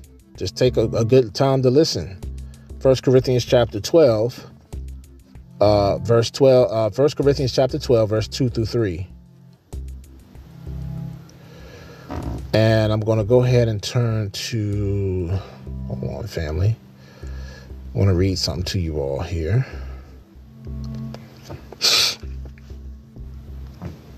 I'm gonna read it out of the King James, but you know any version that you have is, is fine. Now, 1 Corinthians chapter 12, verses 2 through 3 say, you know that you were Gentiles. Matter of fact, let me let me give it to you, both versions. KJV we're gonna read first, then I'm gonna read it to you in, in the uh, English Standard Version. You know that this is King James. You ye know, ye meaning you all, or all of you, ye know that ye, meaning you all, were Gentiles, carried away unto these dumb idols, even as ye were led. Wherefore I give you to understand that no man speaking by the Spirit of God calleth Jesus a curse. That means if you truly have the Most High Spirit dwelling in you, and you stand in the Word, and you understand how to talk, certain communications coming out of your mouth, gesturing, as the Bible calls it, not to be in compliance with using cuss words or curse words, as we call it, because you're cursing yourself. Jesus' name used in vain is cursing. You're cursing the Lord and you're cursing yourself in return. So that's what that means, because it says, that no man speaking by the Spirit of God calleth Jesus a curse, and that no man can say that Jesus is the Lord but by the Holy Ghost. So if you don't have the Spirit of Yah truly in you, any man or woman can profess out of their mouth Jesus is Christ without actually believing it, or without actually having any love or true um, dedication and devotion to Him. That's why the Bible says many will profess out of their mouth that they are Christians or that they love God, but in their works, they deny Him. And He's going to tell you, Depart from me, ye worker of iniquity, for I never knew you. Iniquity meaning wicked, wickedness. Those of us who practice sinful acts without repentance, right? Those of us who think it's okay to have sex just with anybody and everybody and think it's okay without, you know, being it, eh, come on, fam. At, at least, and I'm gonna tell you this: the Bible doesn't want you to have sex, period, unless you're married. But if you're going to sin, at least make it one person and work on your sins. Make sure you love that person or you care enough about them. If you can lay down with them, if you got kids with them, marry them. Make it right. And don't marry somebody just for sex. Don't marry somebody just because, you know, they give good whatever or they do this right and then y'all ain't got nothing else in common. When i mean nothing else i mean literally nothing else. If it's just sex you might as well just go ahead and take that take take that um take that l. Get the cheeks clapping and take the l and keep it moving and then repent and try not to go back to it i get it i'm not i'm not condoning it but i'm just trying to help you out it's like being on drugs and if you just go cold turkey it could kill you you know, you got to come down off them drugs. You got to get professional help. They give you a lesser drug so that they can break the addiction to help you get off of it. I'm not saying that's how you should do life with God because you could be out of here any given moment and not right with God and you're going straight to hell. But if I'm being honest as a human being, if I'm trying to help you, if you can't just dedicate yourself and just be for the Lord right away, I get it. It's a process. So if you got to get them cheeks clapping, at least narrow it down. And I'm not saying to, to, talk yourself into thinking that's okay and you end up just sticking with that because that's what's the next thing people will do. They will convince themselves that the lie is okay. They'll say, well, I, I, I don't do this as much. So, you know, and they'll just stay with doing that because they get comfortable with it. I'm saying if you got to do something and you really want to be right with the Lord, be with one person you love and care about. But please plan on marrying them if they want to marry you. Y'all got to feel the same. Some people don't feel the same. That's why things don't work out. But I mean, if it's just about sex, man, it, it, sex is, you know what? You know, the Bible says the hardest, one of the hardest sins to stop is fornication, is adultery. Because we're naturally beings that were created from sex, right? We're naturally those types of beings. So naturally, especially if you're somebody of the opposite sex who's heterosexual, man or woman, you see somebody that you like, you're attracted to them, little things start building your attraction to the person. Obviously, you're built off of the, the look of the person. That's what got you interested in in the first place before you got to know anything else about them. Their looks, how they look, how they sound, how they talk, whatever your your, your personal fetishes are or whatever you like about a person, those are the things that will attract you. Those are the things that will reel you in, pull you in. Next thing you know, if you're hugging, you're kissing, you're rubbing, you're spending time together, things naturally gonna happen for most people. There are people who have a greater, stronger fortitude to fight against those things. Doesn't mean they don't want to, but it means they have a greater discipline. Others give in. Others allow themselves to get in. It's all these different things, family. The reason why I'm talking about this is because this is how the enemy knows you better than you know yourself. He knows the desires of your heart, he knows how weak your flesh is, and he will use that to exploit you to get you to commit a sin in the eyes of the Most High, make him turn his eyes off of you because he hates sin. The Most High hates sin. He loves the sinner, but he hates the sin. He hates the act.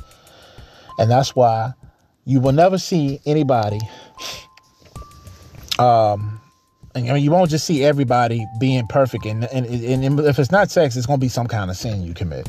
Ain't got to be sex. But since we're on that subject, because it relates to the topic, it's hard. That's why some people have to put themselves in positions not to be tempted.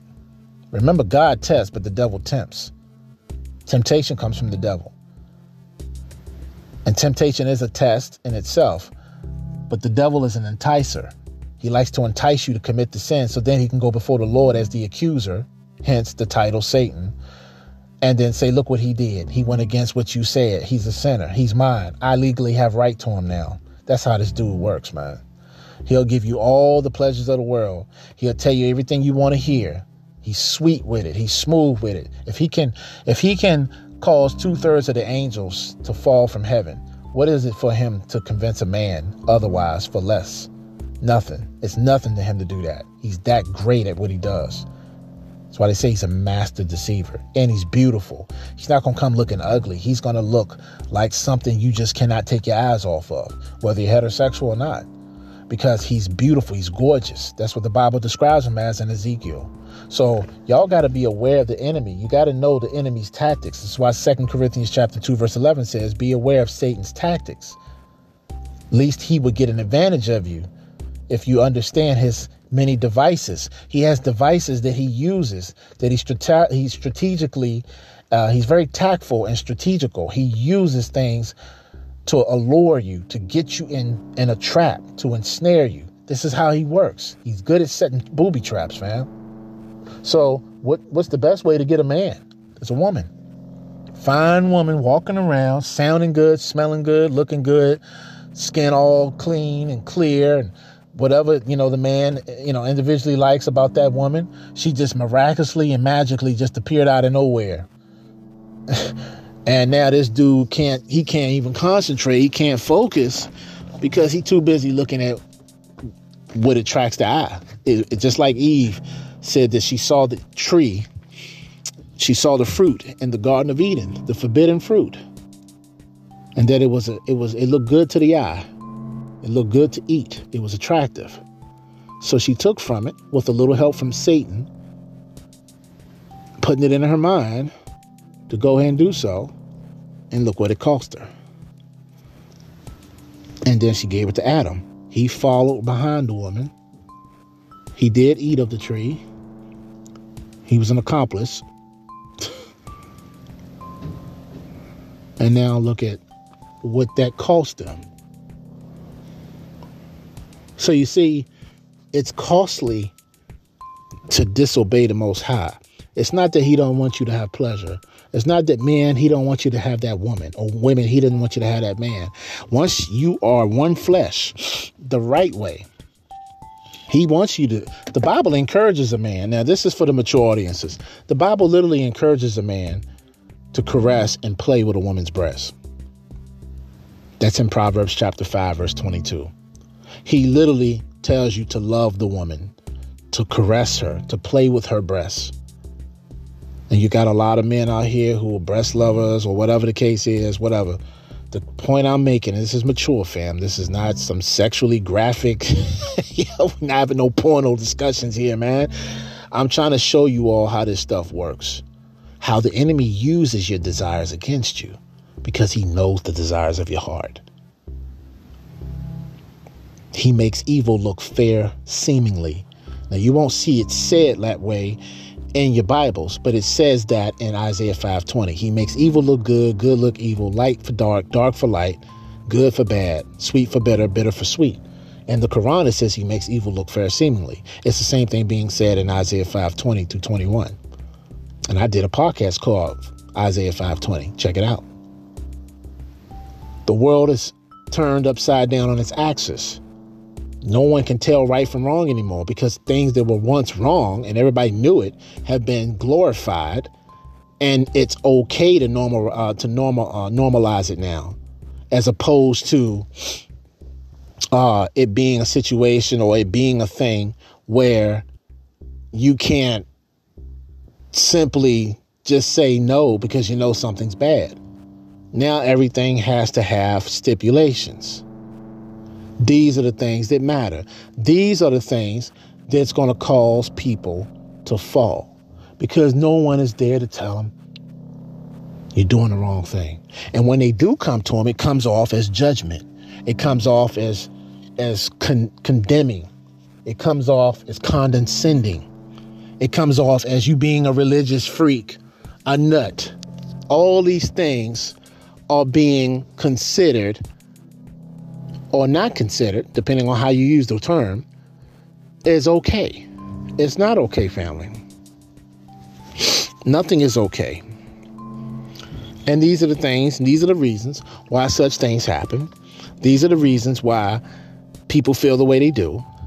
And these are the reasons why folks act the way they do in today's Babylon mindset. Demons have been freed upon the earth. More people are being possessed, encouraged, and played on, and ate off of, and preyed on. So, wherefore I give you understanding. Now, I told you I was going to read the ESV version. So I'm going to do that. Because I want you to understand in plain English after I even though even though I explained it, I want you to understand what your newer versions of your different translations say. So that for those of you who need a more standard approach, don't feel left out. It says, you know, now I'm reading from the ESV version, family. Okay.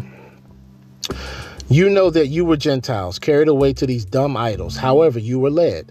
Therefore, I make known to you that no one speaking by the Spirit of God calls Jesus a curse, and no one can say that Jesus is Lord except by the Holy Spirit. Pretty much the same thing the King James said, just a little bit more clear in words.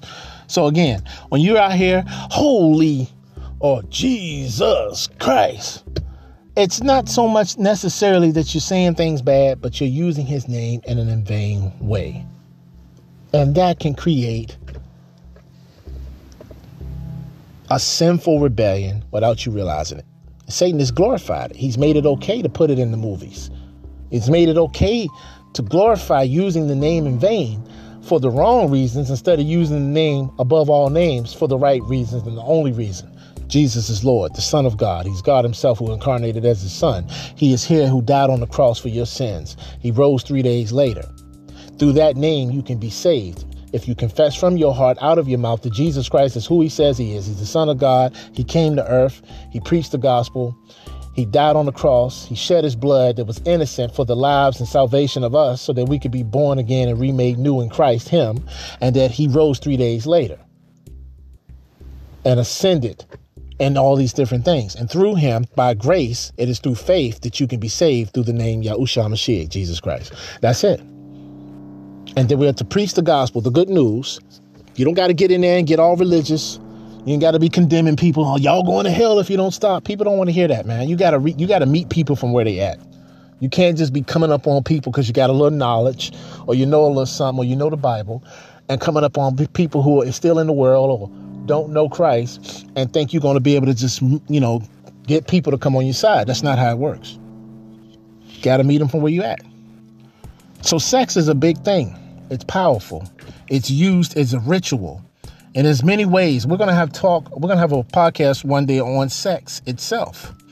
The benefits of it, the power of it, and how it can be misused, abused, misappropriated, and things of that nature. Until t- until then, today the topic is star power, sexually transmitted diseases, also known as spiritually transferred demons. Now, I told you how demons get transferred but I didn't get into the details. So let's get on that now. And I'm going to show you how they steal your star. Sex is used to steal your star, fam. People who are in the occult, people who are consciously aware of what they're doing, people who are witches and warlocks, people who are high priests who work for Satan in the kingdom of darkness, they usually have different abilities and they can see who has a star Whether they see it themselves in the spirit plane or they have a demon that's assigned to help them, who's invisible to everybody else, but visible to the person who is, you know, who has given themselves over to the kingdom of Satan for power, for glory, for fortune and fame. They would say, that's a person right there. You need to get his star. Now, what do they do with these stars? That's the next thing. Well, first of all, they have to lure you. How do you lure somebody into giving up something like their star? Through sex. But how do you do it? You don't want to just go and rape people. No. How do you do it? Temptation. And it may take a process. Everybody that's coming to you ain't going to look like the enemy. The enemy disguises himself. He's a wolf in sheep's clothing family. That's why the Bible says to test the spirits, use discernment. Because if you have this gift of discernment, if you have this gift of knowing how to test people, it can save your life. Sure, you may be one good looking woman, one good looking man. You might be one in the world yourself. You might be one out here that women hit on all the time, or men hit on, or whatever the case, or same sex, whatever your thing is, whatever you're into. But everybody that's coming to you ain't just coming for a good time. Some people are coming to you to pleasure themselves, yes, but in the process, they're parasites. Some of these people are literally, literally demon filled people. A lot of them are hybrids. They're still in the kingdom of Satan because they are of his seed. And you got shapeshifters out here. People who are literally, this is why you hear in the conspiracy circles, reptilians, right? People who are shapeshifting and the eyes go slit, turn into slits. They act like snakes and all these different things you've read and heard in the different circles of David Icke and um, Credo Mutwa and and and a lot of many of the of the different circles of the New Age. I agree with those guys. I have studied a lot of that material. I have read it. I, I, I agree wholeheartedly. And I've experienced certain things myself in my life. Have I ever experienced anyone literally shape shifting? To a degree, I have. Now, what I say to a degree, no, I didn't see scales on their face, but their eyes did change colors like a chameleon. I've seen things in the spirit from looking at people, but nobody else saw it. I've seen that. But there's many ways that this is, is a real thing. There's many ways that this happens. And a lot of you just can't fathom this is real talk. You might have said, Well, were you on drugs? I wasn't neither intoxicated nor was I high in any kind of way. Next thing, all the people gonna say, well, maybe you thought you, you saw it. Maybe you psyched yourself up. Maybe it was this. Maybe everything will always be used as a reason, and they'll say, well, it's to try to be logical first, to to to to, to cancel out all of what could it what it could have been. Okay, now we want to use that whole um, Shake, uh, William Shake, I mean not William Shake, um, Sherlock Holmes to eliminate truth type of theory. That's not what that is, family people know what they've seen. A lot of times, folks will dispute you. They will turn around and tell you by trying to make you second guess yourself. They will gaslight you. Anything to knock the truth out of you. Because what is the three levels of truth? First is ridiculed, then it's violently opposed, and then finally it's realized as self evidence, meaning that it's true. Well, you're going to have to deal with a lot of naysayers, a lot of people who are going to accuse you of many different things that are not true. Because that's the way this world is, and that's what Satan does best. He, he's good at turning people against each other. He puts hecklers and agents in the crowds to look like normal people to get something started by initiating it. And it's like, it's the trickling down effect, it's the domino effect. When one does it, the rest do it because by nature that we're, we're, we are of the animal kingdom and if we can get one person to agree another person to agree now look at the pyramid effect that this has, the scheme. You know, now multitudes are doing it. It's just like advertising, subliminal advertising. You put something out there enough, people will start acting it out. People will start singing songs they claim they, they, they hate or don't like. They'll start hum, um, humming it. They'll start singing. If one person yawns in a room, everybody starts yawning. These things have good and bad effects. It's no different in the kingdom of Satan in the kingdom of darkness. They know this better than anybody know it because they came from it. Satan was once an angel for the Lord. So he learned a lot. He knew nothing. He was personally under the, the Lord's care. So he's he's he knows a lot of stuff. This stuff that you guys are learning, the technologies that are now coming out, this is this is old stuff, man. This is young toy stuff. We getting old toys from from from these entities. Y'all think this is new technology? This ain't new. They was putting this stuff in comic books, man. Y'all didn't even think it was real. Remember? Now we just now getting to flat screens. Well, not now. We've had that in the last decade or more. But I mean, we're just now getting into holographic projections. We're just now getting into there may be a cure for AIDS. There may be a cure for cancer, cloning, all this stuff that's been going on in the last 20 years. This stuff's old. This stuff was in old black and white movies. and all of a sudden, it's starting to become a reality. It's been going on since the beginning of time, fam. That's why the Egyptians and the Sumerians and all these other cultures have an advanced culture of sciences that go beyond us, even though they're supposed to be looked upon as primitives. How can a primitive be more advanced than modern day people? Make it make sense, fam. No, this because these entities were in line with the gods or the fallen ones. And they were shown and taught these things and given these things. We just now catching up. This is really devolvement. It's not evolving. What are we evolving to? People should be way smarter than they are. We should be so evolved that we literally have powers out this joint.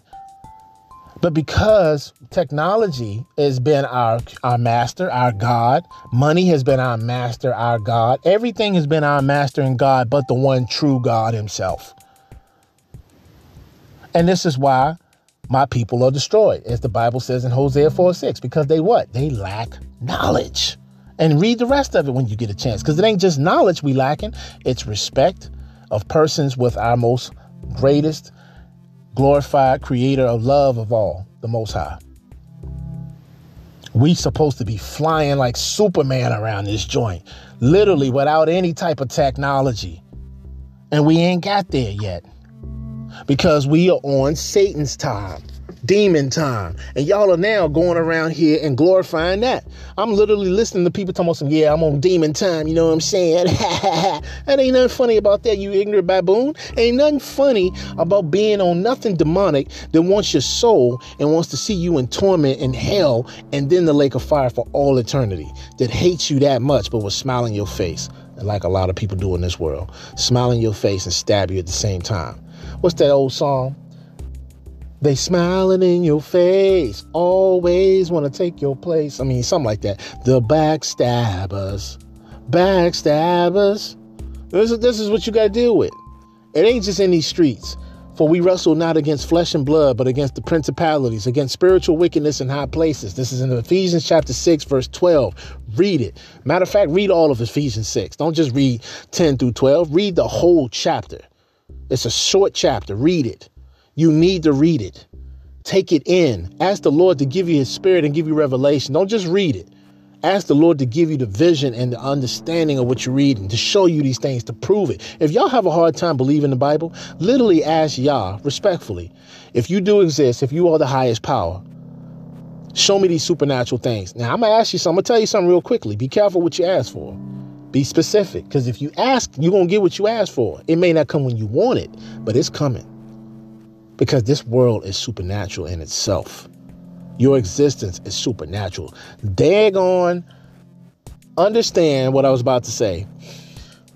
This is bigger than just what you call science. Science is a is, is a terminology used to water down the word supernatural. Because all supernatural is is science. The difference is understanding how, how to access it, how to use it at your own disposal. So, what is the shining star? You are. The soul, all these things. The word soul comes from the Latin word sol, which means the sun. A sun, a soul is a sun. Cells in your body, cellular. Cells are suns, they're miniature suns. You are everything that the Most High created you to be in the visible as well as in the invisible.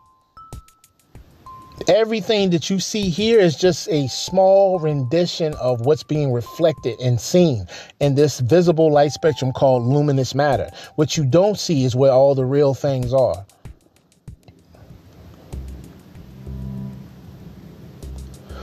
These people are assigned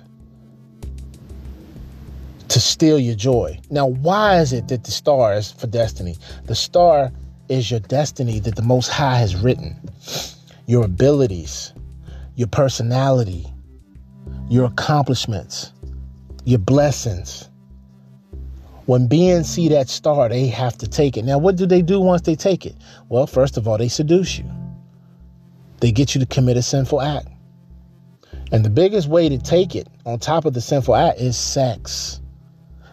A lot of you are having sex with wrong people out here, and you wonder why you're drained. It ain't because you was you was you was doing your thing for eight to nine hours last night.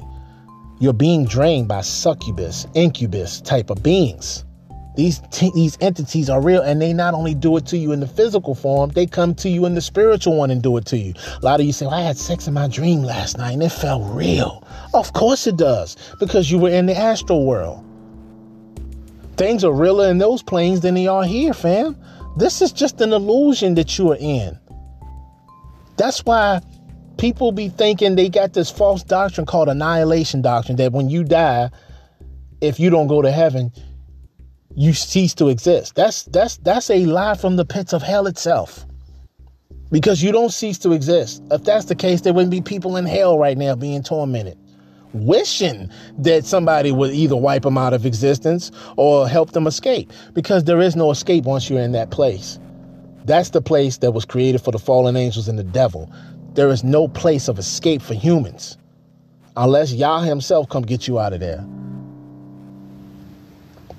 And a lot of people have been blessed to not stay there because they were only sent there as a reminder, as a messenger to tell the other people of this place to warn them of it. And a lot of people think a lot of these people, or if not all of them, they think all the secular world thinks people like this who who give their testimonies about hell are making it up just for hits. Some people do copy off of those who really had those experiences because they want to get in on the action. Then there were those who were really telling the truth. Yah took them to hell through either a near death experience or an out of body experience. Near death meaning they almost died, but he brought them back, gave them another chance to get their life right with him as well as warn the people. Out of body means he's like a, the Bible refers to it as visions, but a vision is literally an out of body experience. You can have visions in the body, yes, but most times, like Paul said, he knew a man in Christ, whether in the body or out, who was taken to the third heaven. He was referring to himself in third person. He was that guy he was talking about. He was literally taken out of the body. Isaiah, all these different prophets and disciples, Peter, Isaiah, Jeremiah, Malachi, my uh, um, all these different prophets, all of them were all taken out of the body. Zechariah, all these different people had different experiences. All of them was shown visions. All of them was shown something, whether in the body, whether in the dream state. All of it was the same. And they always tell me how real it felt. Of course, it felt real. When you go to sleep at night, your spirit body separates a few inches off of your physical body. This is why a lot of you who wake up prematurely in between certain states, you're almost able to come out of the body, but you're not quite there, and you have what's called paralysis. And paralysis leaves you in a state of you can't move. All you can do is look at things. You can't talk, you can't turn, you can't move your body, and fear kicks in. Now, a lot of times this stuff happens when there's a demonic presence around. They know that, and that's when they get to put fear into you and drain it out of off of you. They feed off of you. They want you to have a heart attack. They want you to, to, to, to have a stroke. They want you to be scared out of your mind. Some people feel a heaviness on their chest. They may not see it, but they feel it. Others have woken up and seen an entity sitting on them, a demonic being. I'm not saying this to scare nobody, family. I'm saying this because a lot of you have been through this. All of us have had these moments um, where we may have had these situations and we don't know whether or not these are things that we need to take serious or we just blow it off as, well, this is what it is. Well, I'm here to tell you, fam, these things are real. And anytime you open yourself up to the demonic plane, you're going to keep having paralysis. Notice that a lot of people will say the name Jesus and suddenly they can move. That's not just a belief. It is belief. Faith is everything you do is based on faith, believing. So you're right, it is belief because we have the power We put the we we can deposit our energy into things we either want to experience good or bad. Because we've been given free will. We're made in the image and likeness of the creator of free will. This is why we're called humans, not just because of the hue, meaning the H U E, the color or pigmentation of your skin.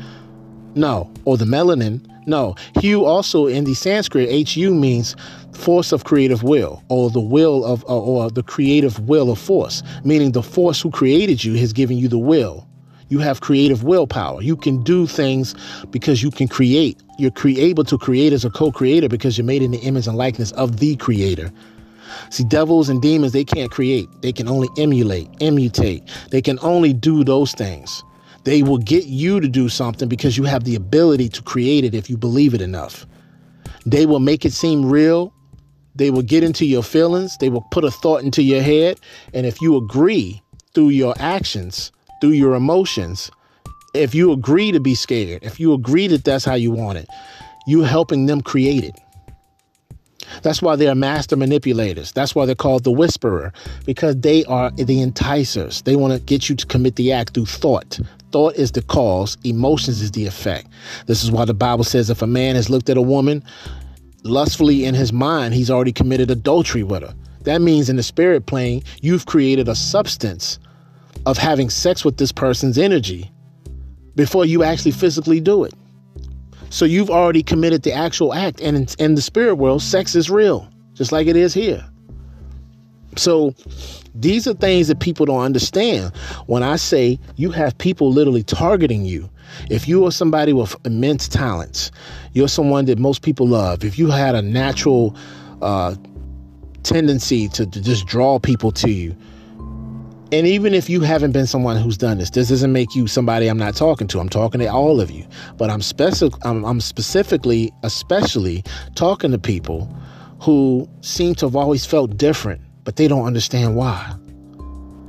Each one of us has an assignment when we come here. Yah already has blessings for you. His purpose is never for you to suffer. It's never been that way. We blame him because he's God. We blame him because he created everything. We'll say, well, why would a loving God allow innocent people, especially children, babies to die, people to get raped, folks to die? It look like the good guys die early or get in car accidents or their life's taken from it. Where the bad guys, if whoever we want to consider good or bad, they look like they make it out of the accident. No, they look, they cause the accident, but don't nothing happen to them. There's no peace. There's no justice. There's no vengeance. But the Lord says, vengeance is mine. He tells you to hold your peace and he'll fight your battles. So you either can believe it, get with it, or test him. Uh, my, my, my, my best suggestion to anybody in doubt is to put it to the test. Because if the word of God is the one true God, and the one word that's true in all aspects, if it's really the truth and nothing else, you have a right to, to, to ask God, to test him. Just don't try to tempt God. He's not to be tempted. That's in James chapter 1. Start reading that. You don't tempt him. He tells you to ask him. Ask and it shall be given. Seek and ye shall find. Knock and the door shall open. Call upon the name of the Lord and he will respond. Well, him responding, it doesn't mean him acting on your time. It's him acting on his time.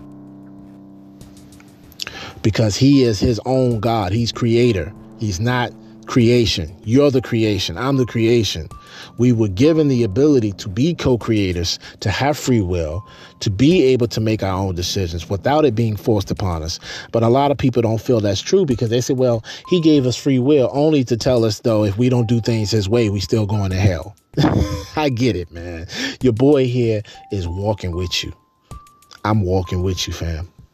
That's why we had these podcasts to educate, to elevate, and to entertain, to give hope where there may not be any because no one else is telling you these things in intricate detail. And I'm not saying I'm the I'm the ultimate um I'm not saying I'm the alternative. I'm not saying I'm the only one doing this. I'm not. I'm not I don't have no attitude, no ego about this. Now let's talk about some more things here. Let's look at the word identity. You being a star, there's three things. You have a destiny, you have abilities, and it's your identity. It identifies you. See, in the spirit plane, you walking around, you don't this, but there's beings who can look at you and see who you are. They can see what you're about to become. Now, the enemy can't see into the future like the Most High. He can get glimpses of it, though. Anybody that's always said, well, demons can't see the future, I disagree with that. Certain entities, especially the fallen angels, because they've had access to certain things. Maybe not the demons. Demons are very, very, very brilliant, crafty minded beings. They may have a, a, little bit of what you call psychic ability, okay? But they make you think they know the future because of how, how they're able to manipulate knowing your past.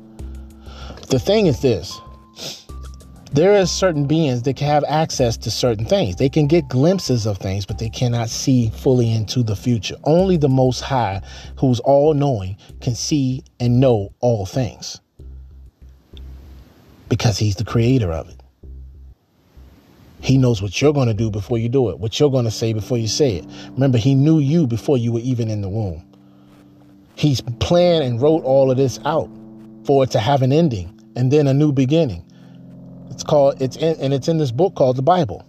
That's why he says from the, the beginning, he quotes in Isaiah 46:10, I declare the end from the beginning. He told you how it was all going to end before it even began. In different timelines. So for people to say the Bible isn't prophetic, these are people who just spew anything out of their out of their minds or out of their mouth because either A, they're ignorant to the scriptures, and don't thoroughly study them to see the actual evidence that it is doing exactly what we're seeing what happened before our very eyes, or they just have such a hatred for the Most High because they don't like how things have turned out that they are doing exactly what the devil wants them to do be rebellious. And the devil has used this person's pain and energy and, and stuff against them to blame the Most High. Or they're straight up agents Again, Satan puts agents in the in the crowd to get the people riled up, to cause division, separation, and chaos. Because he comes to do what? According to Jane, I mean, according to John chapter 10, verse 10. He comes to kill, steal, and destroy. But Jesus comes to give life and give it more abundantly, fully, more abundantly. If you look at Romans chapter 6, verse 23, it says, For the gift of God is eternal life. It's a gift. It's a gift.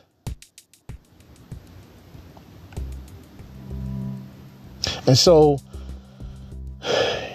it's not that he's slacking his promise and coming back like a lot of people make mockery of him as Second Peter chapter 4 talks about. 4 verse 3 and 4 verse 9. No, he's not slacking his promise, fam. I said Second Peter chapter four. There is no four in Second Peter. It's only um, three chapters. So let me tell you something. Read it right now.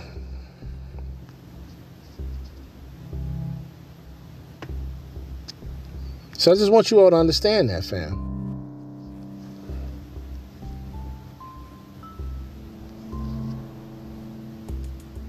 We're going to go ahead and take another commercial break when we return, family.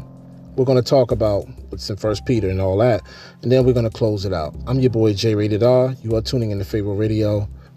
Stay tuned.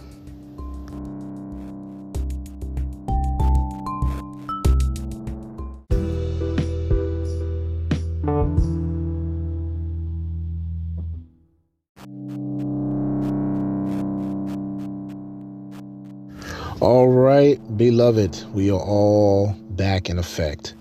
So, um, yeah, man, I just want to thank everybody for your support. Supporting is never going to be something that's easily um, reciprocated on everybody's part. Like, you know, some people have, you know, a problem with support, and, and that's okay, you know. Um, I'm thankful for whatever support I get. I know as an individual, and I'm sure a lot of you, whatever endeavors or things that you're doing, especially positive things, of course, that you're trying to accomplish in your life, if you have people who are really ride or die for you like that, support comes easier when people genuinely believe in you. When people believe that you are capable of things even more beyond than what you realize you're capable of, that helps to increase your confidence. It helps to also show you that, you know, through the thick and thin, through the bad, all of that, things are going to get better. Even when they are not looking that way. Faith is based on a, uh, a series of tests. It, it, it's based on devotion, loyalty. Uh, a lot of people can easily say they have faith, profess it out of the mouth, which we do on a lot of things in life in general. We say a lot about this and that, but it comes down to your walk, your action. It comes down to your resili- your resilience. And that sometimes doesn't just happen, family. That has to be built. That has to be um, a continuous series of things going on in your life. Hopefully, life lessons that you learn from, and not the other way around. And as a result of that, you get better. You you you you know you go about it in a better manner. You go about it in a way that's uh, self preserving. You know what I'm saying? So, you know, I really don't know per se um, how else to look at that because you know, in the thickening of it all, you you just have to learn through experience. And I have had a many a times um, question the validity of my life's experiences. I mean, if you're a human being, all of us have. No one is is is is without flaws, man. No one is without questions. No one is without wondering just what is my purpose? Do I serve a purpose? Or, you know, what am I here to do? we all have had that question and, and we've all had that in mind. So don't beat yourself up. This information is to help increase your chances of survival. This information is to help increase your salvation with the Most High, your walk with the Most High. This is to also give you an edge, if you will, uh, or an advantage in knowing people, knowing that there's more to life than what meets the eye, literally, knowing that there's more than just five sense perception that we have in this construct we call the physical reality, Earth. Because at the end of the day, whether you know this or not, all things are governed by that which you can't see. And if you don't believe that, just look into it, check it out. I mean, what what makes anything? What what makes the sun rise? Who created it? Who put it there? You know, why why does things happen in the order that it does? Something of an immense intelligence had to have created it, but it had to be beyond somebody normal. It had to be based on something supernatural. How do these things just sit in one place and do the same things every day? Don't tell me evolution because I'm going to start asking you questions as to well, if that's the case, how did it come about? Make it make sense. But see, when you say something like supernatural, that's not being dismissive that's actually giving a good enough reason to know, oh, say, there's more than things that we don't know. There's no amount of studying that you can do on this world and come up with the answers. But when you read a literature and you put that literature to the test, you don't just believe it because it sounds good, right? You don't just believe it because more people are doing it, or it's just the fad, or it's the end game. A lot of people do follow after others because more people are doing something without questioning. But I am not one of those people. And I really honestly suggest that anything you do in life, you always question it.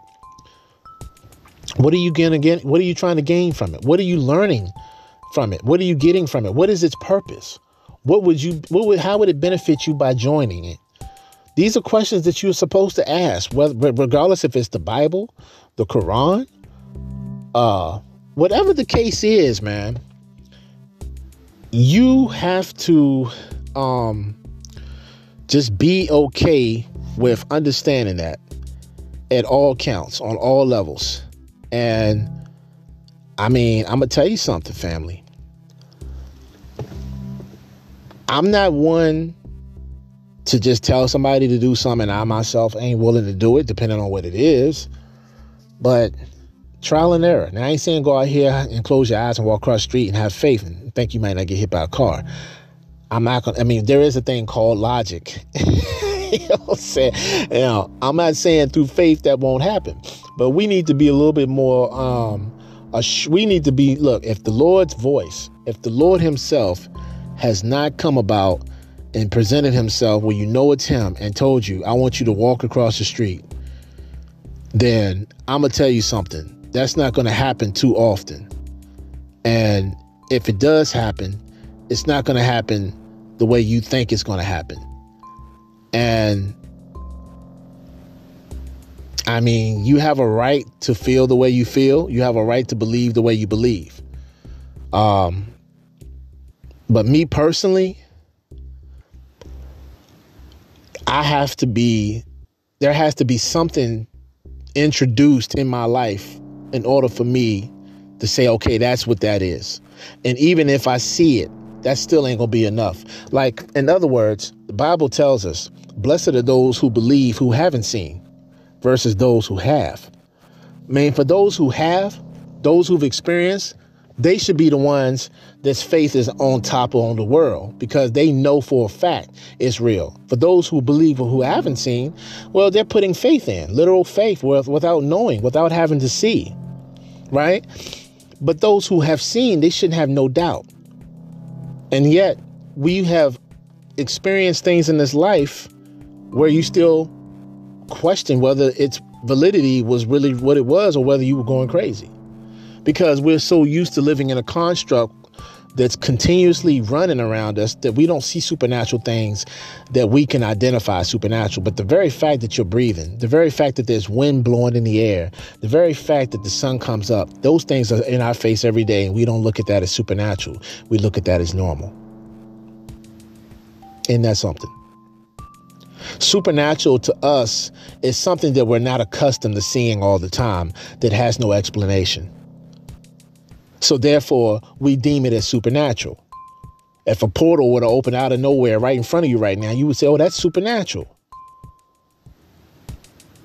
Most of you would. Some of you would try to be technical and say, well, you know, we got technology now where we can open portals. Technology means having access to do something at will.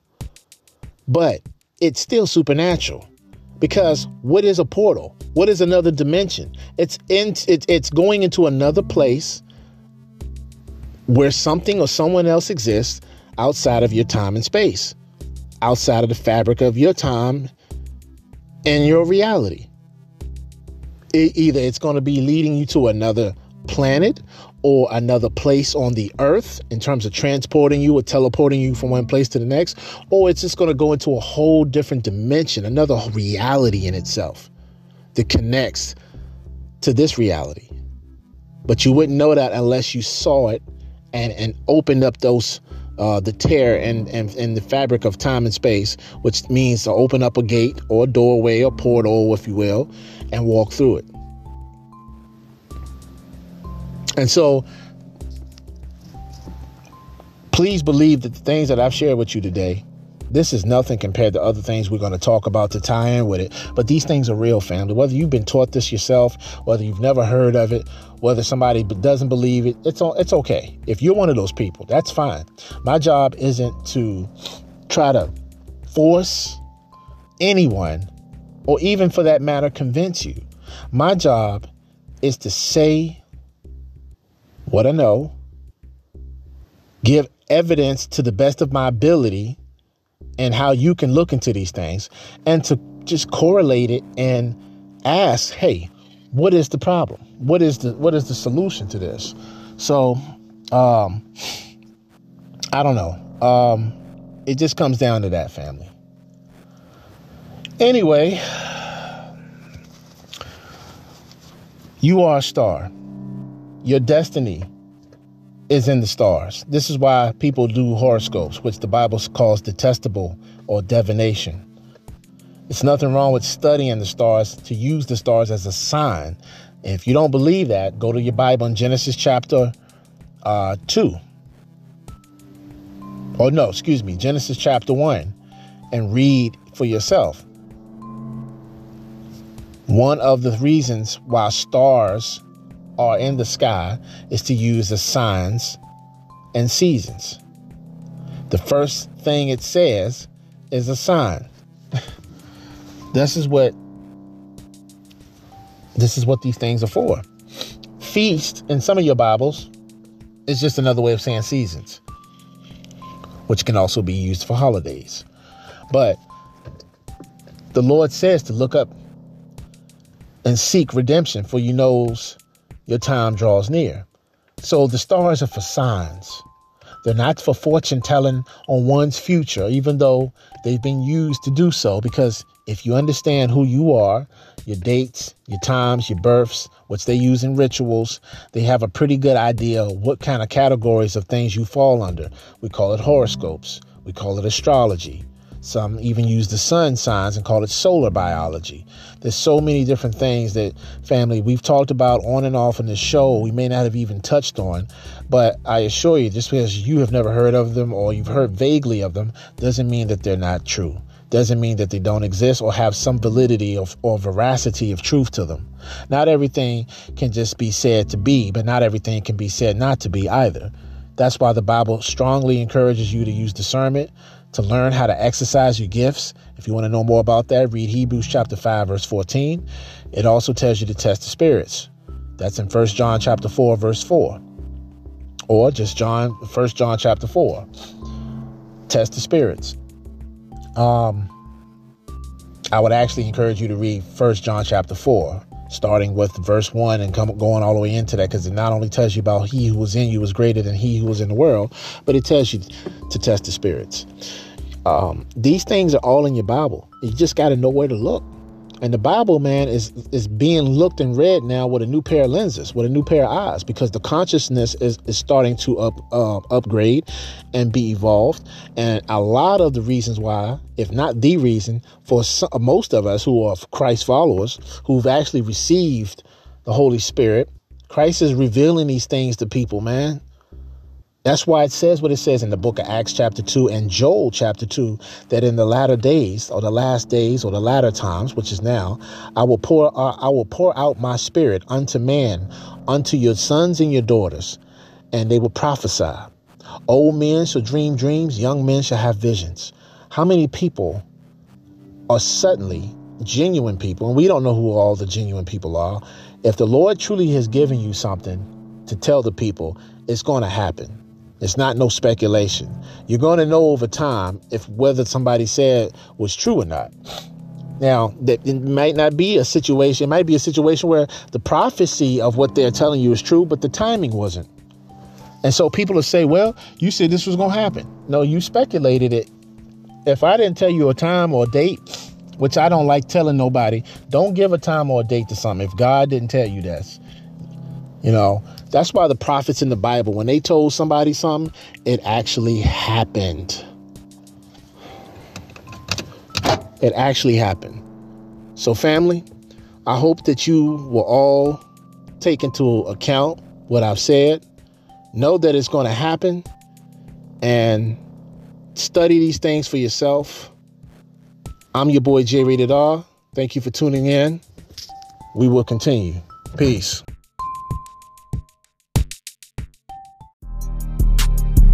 Yeah, yeah. J Rated R here. Yes, son. Here ready to give praise to the Most High Yah. Yahuwah Elohim. Supreme King. Uh-huh. Hey yo, we gotta get our life right. No doubt. And I mean in every sense. That walk gotta be straight. That's Can't right. be hot or cold. Lukewarm. You know what I mean? Talk to him. But let me talk to you for a minute. Yeah, Try to keep you out them streets. Out of them worldly ways. that's right. No, Check it. check it. Get your life right with Christ. Why waste your time? Don't waste time. Yeah, get your life right with Christ. Stop wasting time. That's right. Yeah, Get your life right with Christ. Stop wasting time. wasting time over there. What's going on? Get your life right with Christ. Stop wasting time. Hey yo. Get your life right with Christ. Why waste your time? What you call normal, I call divine. Nothing's informal, only in mind. All these mere mortals be seeking a sign. Come on. Yeah. I am Hasatan. Poor little humans. You didn't turn to Christ. Now your souls are mine. Especially you. that can't stand that J rated R. Yeah, he warned you. Yeah. But you didn't listen, did you? now, waste your time. Now, denounce Christ and turn to me. All of. Get your mind right with Christ. Stop wasting time. Get your life right with Christ. Stop wasting time. Get your life right with Christ. Stop wasting time. Yeah. Get your life right with Christ. Stop wasting time. Come on. Yeah. Oh, yeah. Jesus Christ is the way. All praise be to the Most High Yah. Yeah, that's right. Get right with Christ. Leave that devil alone. And y'all gotta watch your tone. Because all that speaking evil and shunning people will leave you blind. You calling heathens evil, that's people even on demon time. You know why? Yeah. Cause all the deacons speaking while pastors preaching the feeble minds. In the pews and steeples, the sheep will seek them using the evil eye. Yeah, it's crazy. All the lethal reasons for leaving being because of lies. If you don't believe them and see them, yeah, you're about to die. I kid you not. Cause Jesus said to the Jewish people, redeemed from evil, believing lies. You sleep with demons who creep in dreams when sleep arrives. Forget that.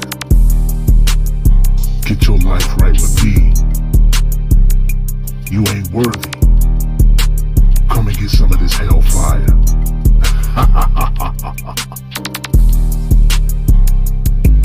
Get your life right with Christ. Why waste your time? Get your life right with Christ. Stop wasting time. Uh, get your life right with Christ. Stop wasting time. Come on. Get your life right with Christ. Stop wasting time. Get your life right with Christ. Stop wasting time. Uh, yeah. Get your life right with Christ. Stop wasting time.